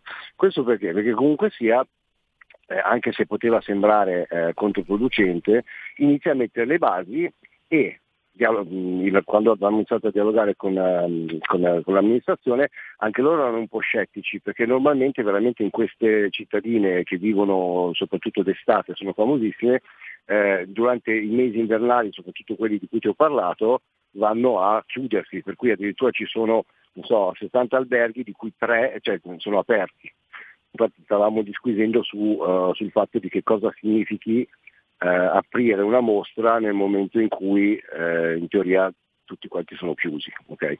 Ma questo cosa vuol dire? Vuol dire che comunque sia anche le amministrazioni dovrebbero iniziare a comprendere che se si vuole eh, dialogare, se si vuole dare un servizio sia ai cittadini ma anche alle persone che arrivano dall'esterno, non è sufficiente lavorare sei mesi all'anno, ma devi comunque garantire un determinato prodotto durante l'arco dei 12 mesi. Mm-hmm. Fortunatamente ci siamo riusciti, però eh, non hai idea di che fatica. Allora, portare Andy Warhol significa avere delle garanzie, avere un dialogo con un'altra fondazione, che è la fondazione Andy Warhol, che deve comunque garantire tutto quello che fai. Non è così semplice, cioè non puoi muovere un passo se non, eh, se non autorizzato da loro. E dialogare con fondazioni di questo genere tra fondazioni è un conto, se no io per quanto possa essere inserito nel mondo dell'arte, se faccio una telefonata alla fondazione di Andy Warhol non so neanche se mi passano l'usciere. Okay? Questo per, per, farti capire l'importanza che si ha del dialogo, no? Eh, in questo caso poi la Fondazione Mazzoleni esiste da diversi anni e sempre, è sempre stata garanzia di, mh, mm, di, di, ottime riuscite o comunque di serietà e questa è la cosa principale quando, quando si cerca di dialogare in questa maniera, okay? che non è per niente semplice, non è, anzi non è per niente scontato soprattutto nel mondo dell'arte, tu lo sai e eh, parlando poi, dialogando in questa maniera qui è più facile magari accedere a degli spazi che magari non sono prettamente museali o non sono prettamente gallerie d'arte, ma sono spazi istituzio- istituzionali che vengono dati e adibiti a spazi mh, espositivi. come in questo caso è stata data alla Villa Bertelli, che è una bellissima villa ehm, comunque sia di- del Liberty se vogliamo, ehm, che è stata ripresa dal comune e mh, adesso è diventato un centro conferenze, per cui ci saranno questi due, due, due, si dice, due piani di 300 metri, metri l'uno eh, dati appunto adibiti a, a stanze museali in modo tale dove, dove si potrà esporre al meglio tutta questa mostra di, di Andy Warhol. Ma come ti dicevo prima, se fosse andato una galleria, se fosse andata un'associazione, se fosse andato un privato, difficilmente avrebbe avuto accesso a questo tipo di, ehm, di- di- di situazione, ok? Proprio per quello che ti ho detto, garanzie, mica garanzie. Per cui quando si parla di arte e di fondazioni, normalmente si ha quasi la garanzia che tutto vada nel modo migliore. Pronto? Sì, prego. E- Qual era il dubbio? Dimmi, dimmi. No, beh, no, ma adesso eh, dici quali sono, quali sono magari le- le- gli, gli intoppi che si possono incontrare. Beh, allora, gli intoppi che si possono incontrare sono quando uno, allora, imprenditorialmente una persona è molto carica e di conseguenza dice ok, io ti organizzo, ti porto comunque una mostra che è internazionale, ti porto una visibilità che non guasta mai, ok? Perché sai, molti dicono, eh, ma io sono a Forte dei Marmi, io sono a Portofino, io sono, che ne so, a Milano, ma ricordatevi che comunque quando si portano determinate cose la visibilità internazionale viene notata soprattutto nei periodi in cui non se ne parla, perché se io faccio una mostra ad agosto, sinceramente non è che Forte dei Marmi abbia bisogno di qualcuno che porti una mostra in agosto, perché è famosissima per i cavoli suoi, allora la differenza invece è riuscire a fare la, appunto, scusatemi il gioco di parole, fare la differenza, per cui entrare in un certo contesto quando tutti gli altri in teoria non l'avrebbero fatto. E, eh, per cui l'intoppo esiste nel momento in cui dall'altra parte questa cosa non viene compresa. Per cui magari non ti mettono a disposizione tutto quello che avrebbero a disposizione, non capiscono la bontà dell'operazione e in alcuni casi magari non, si va a buon fine proprio perché nonostante il progetto tutte carte, abbia tutte le carte in regola per riuscire a- a- ad essere un successo, non viene portato avanti perché le amministrazioni comunali non vedono la bontà dell'operazione. In questo caso fortunatamente non è stato così, però questo è un problema grosso. Perché? Perché quando parli con un privato e parli comunque di un aspetto economico che possa essere di ritorno anche per lui, è facile mh, arrivare allo stesso punto. Quando parli con amministrazioni comunali che magari non vedono, perché una volta l'amministrazione comunale o anche i politici cercavano, ti ricordi, anche se è brutto da dire, la bustarella, no? Il fatto che- Oggi invece quando parliamo di politici cercano il consenso popolare perché preferiscono essere riconfermati, preferiscono comunque ehm, avere la possibilità eh, di essere appunto come ti ho detto, rieletti o comunque che ehm, l'elettore riesca a comprendere quanto loro stiano facendo sul territorio. Per cui fortunatamente oggi devi proporre a delle amministrazioni qualcosa in cui loro vedano che fanno bella figura. Poi alcune volte si prendono anche tutti i meriti, ma questo è un altro paio di maniche. per cui questo è un discorso, per esempio, mh, allora, questo per le amministrazioni comunali. È capitato oggi, sono stato oggi, mi vecchi proprio nel momento, è che eh, siano andate a parlare con un- degli alberghi di un certo livello, di un certo tipo, chiedendo semplicemente delle convenzioni per eh, personaggi importanti che dovranno venire a vedere la mostra e eh, invece che essere eh, carini e gentili e disponibili, ehm, la, la- la direttrice di turno dell'albergo, eh, si mette a mettere i bastoni tra le ruote dicendo ma no non mi interessa ma perché qui ma perché là?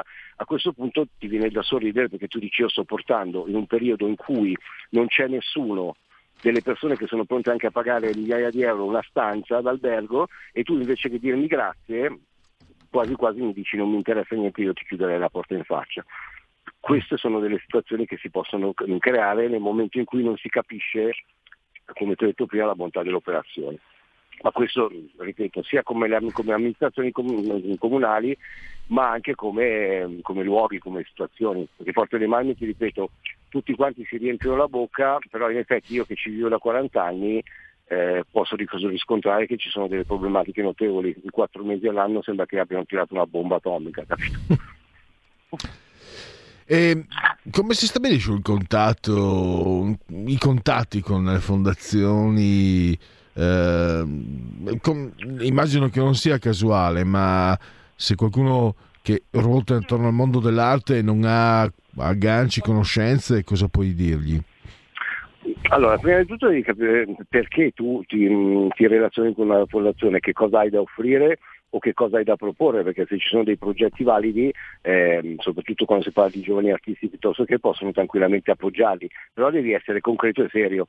Allora nel momento in cui ti proponi a una fondazione devi comunque avere un progetto fatto con tutti i crismi, cioè non puoi, mh, come si dice, non puoi eh, essere un improvvisato. Poi non è detto che il progetto vada a buon fine o possa interessare, però la cosa principale è che devi arrivare preparato ad avere qualcosa di interessante da proporre. Per cui non è necessario per forza fare questo per le fondazioni di un certo tipo. Poi ci sono fondazioni invece che sono state create per gestire l'immagine o le opere o comunque di artisti importanti, la Fondazione Pomodoro, la Fondazione Andy Warhol, la Fondazione di Picasso. Perché? Perché queste fondazioni esistono anche per tutelare l'immagine dei vari artisti.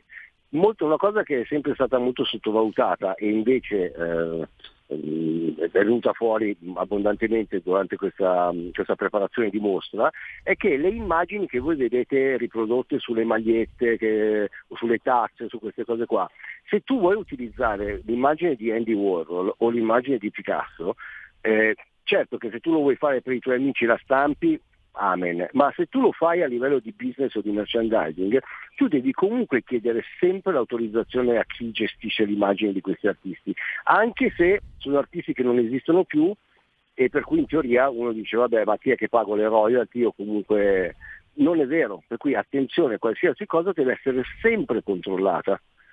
E, per esempio le fondazioni, come può essere la Fondazione Mazzolini, è estremamente attenta a questo tipo di discorso, cosa che invece spesso e volentieri viene un po' sottovalutato in altre situazioni. Cioè qua se succede qualcosa che non hai dichiarato perché hai fatto la magliettina con la Marilyn eh, di Andy Warhol, cioè diventano problemi notevoli. Invece molti superficialmente pensano che basta prendere un'immagine da internet, la scarichi e poi ci faccio quello che voglio. Allora, in alcuni casi le fondazioni esistono anche per questo. Oppure esistono per che cosa? Per autenticare le opere. C'è per esempio la fondazione mh, Schifano che c'è giù a Roma, ci sono tante opere che magari gli artisti non hanno firmato. Mh? E allora in questo caso per avere l'autentica o la garanzia che possa essere eh, come si dice, riconosciuta come opera, per cui catalogata, devi passare attraverso le, le, le, fondazioni che garantiscono, che hanno degli esperti che possono dirti se è realmente un, un'opera di questo artista oppure no. Per cui anche, funzo- anche in questo caso funzionano come una garanzia. Per cui comunque quando si parla di fondazioni è sempre qualcosa di concreto e normalmente affidabile. Eh, chi diciamo abitualmente chi ha il compito di, di stabilire contatti, non so, il gallerista, il, ehm, come, come, diciamo le figure di, rifer- di, maggior riferimento nei rapporti tra eh, mondo dell'arte e fondazioni? Allora, normalmente allora, la fondazione è quella che occupa, che può occuparsi di creare delle mostre che siano istituzionali, per cui che dialoga appunto con le amministrazioni. Per fare questo cosa vuol dire? Ci sono alcune fondazioni che hanno loro una propria collezione privata e la portano in giro perché comunque eh, so, da lì piuttosto che Picasso, piuttosto che Van Gogh, piuttosto che o altrimenti per, delle, per organizzare in loco delle, delle mostre chiedono per forza o a dei collezionisti o alle fondazioni di riferimento se possono prestargli delle, delle, opere che siano autenticate in modo tale da poter, da poter creare questa, questa, mostra, perché se tu fai una mostra non puoi farla con 5 pezzi, ok? E difficilmente uno ha 105 pezzi originali suoi, a meno che non sia un mega super collezionista. Per cui le fondazioni fanno anche da garante sotto questo punto di vista. Per cui normalmente una galleria che vuole fare una mostra mh, istituzionale, una personale di un grande del passato non ha libero accesso, non ha le garanzie necessarie per poter dialogare con. Invece tra fondazioni è più facile, allora uno può avere un'idea, coinvolge la fondazione e poi tramite questa riesce ad avere le garanzie necessarie per poter prendere determinate cose. Capito? C'è un target, diciamo, di base, voglio dire, eh, a livello di, di, di importanza, di, chiamiamolo anche di giro di interesse, ma anche, perché no, d'affari eh, target, uno standard minimo eh, da, parte del mondo dell'arte per avvicinarsi al mondo delle fondazioni? Mm, no, devo dire che oh, se sono progetti per i giovani è un conto per cui possono, anche, possono avere anche un valore minimo perché comunque quando si fanno crescere eh, non è necessario avere eh, dei budget chissà con quanti. Quando si dialoga comunque con dei mostri sacri o con eh, degli storicizzati, sì, non, cioè, quando tu muovi un paio di milioni di euro per, eh, per fare una mostra eh, capisci che devi avere le garanzie e la credibilità necessaria, per cui non è che ci si improvvisi. Beh, eh, questo immagino, immagino mm, di sì. E, mm, tu cosa pensi? Il, quanto, quanto possono mh, mm, contare le fondazioni? Cioè, è, una, è, un filone, una miniera ancora da esplorare? Quanto possono intervenire? Quanto possono essere utili? Perché, per esempio, nella politica, nell'economia, eccetera, c'è stato un periodo delle fondazioni in cui le fondazioni hanno anche non solo avuto un ruolo in, strategico importante, ma addirittura hanno anche acquistato potere vero e proprio. Volevo un tuo parere al riguardo, nel, per quanto riguarda ovviamente il mondo dell'arte. Ma sì, ma allora, sicuramente poi ti ripeto, a seconda poi ci sono quelle che vengono create per gestire determinate cose oppure alcune per tutelare, per cui dipende sempre. Quando si parla dell'arte normalmente non è che ci sia una situazione di potere o meno, sa, la, c'è la possibilità, tanto più sei ehm, conosciuto, tanto più comunque ti sei comportato in una certa maniera, tanto più hai la possibilità di poter espandere o raccontare o mostrare ehm, organizzare mostre sempre più importanti. Ce ne sono alcune incredibili che ti permettono di girare il mondo o comunque di organizzare mostre con eh, 200-300 milioni di euro di, most- di opere, capito? Per cui sotto quel punto di vista lì parliamo di potere, però se no no, non, è, non, è, non c'è un vero e proprio potere gestionale. Ecco. Gli spazi positivi, uh, espositivi, c'è un legame, cioè, immagino, immagino, immagino che sia caduta linea. Allora, eh, stiamo parlando con Alessio Musella, um, autore editore, eh, stavamo parlando di fondazioni e di spazi espositivi. Adesso stavo per chiedere appunto a Alessio se c'è un, uh, un un, eh, diciamo, un identikit no? degli spazi con i quali eh, interloquire tra, tra um, spazi espositivi e fondazioni. Mi sono perso, scusate perché è saltata la linea. Cioè, in pratica, se ti rivolgi a una fondazione, volevo chiedere a Alessio che tipo di spazi puoi aspettarti di trovare. No? Magari mh, mm, c'è chi si aspetta. Uh, spesso si usano palazzi storici, altre volte invece mm, luoghi nuovi, insomma. Eh, la Fondazione Agnelli utilizzò per anni Palazzo Grassi per mostre eh, formidabili in quel di Venezia, ecco. E se non ricordo male. Eh, niente, allora è stato brutto lasciarci così, ma questi sono gli inconvenienti della diretta, come diceva De Cuius. Vediamo un po', sono arrivati i messaggi. Bollettino Covid, no, il bollettino serale quotidiano spaventa ha poco significato. Eh, questo è un messaggio vostro su WhatsApp. Eh, spaventa poco significato il confronto nel CTS. Bollettino Covid addio. Report dei contagi sono ogni sette giorni. Il governo ci pensa. Mm. Assieme all'infettivologo di buonsenso Matteo Bassetti chiediamo al governo Draghi e CTS di far diventare settimanale l'ansiogeno bollettino dei contagi, specificando se i positivi sono sintomatici oppure no e quanti di essi sono davvero ricoverati in ospedale o in terapia intensiva solo per il Covid. Questo vedo una firma a Cesare. E poi Maurizio che eh, ha gradito gradito l'offerta musicale.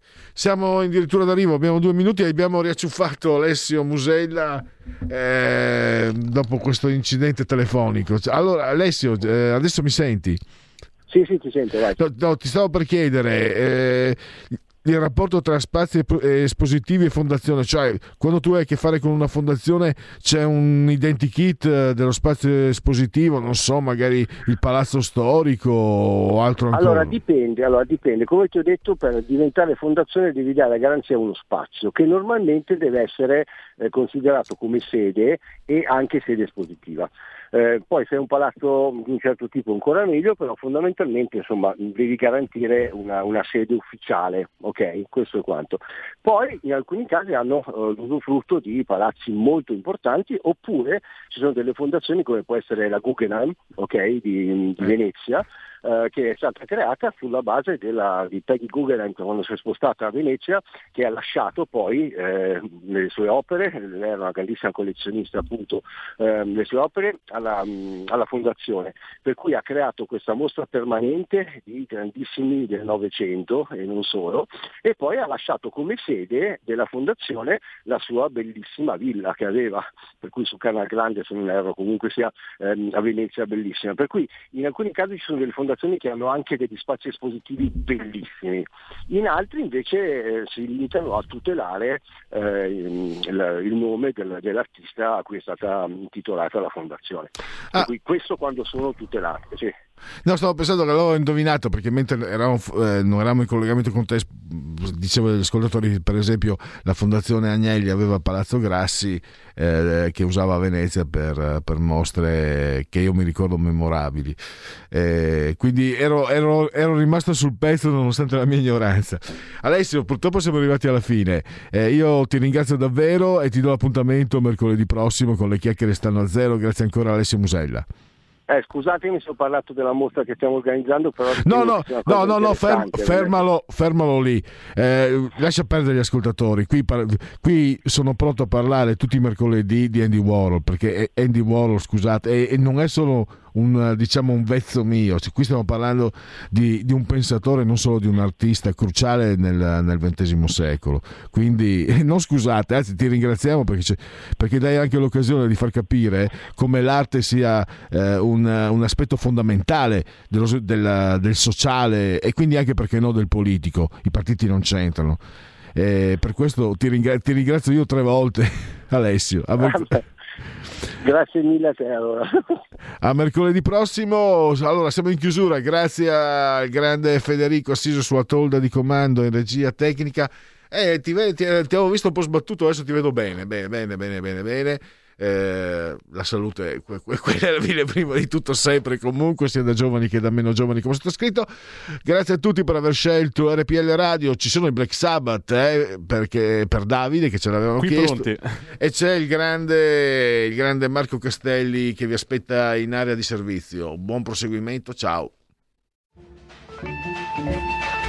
Avete ascoltato il punto politico.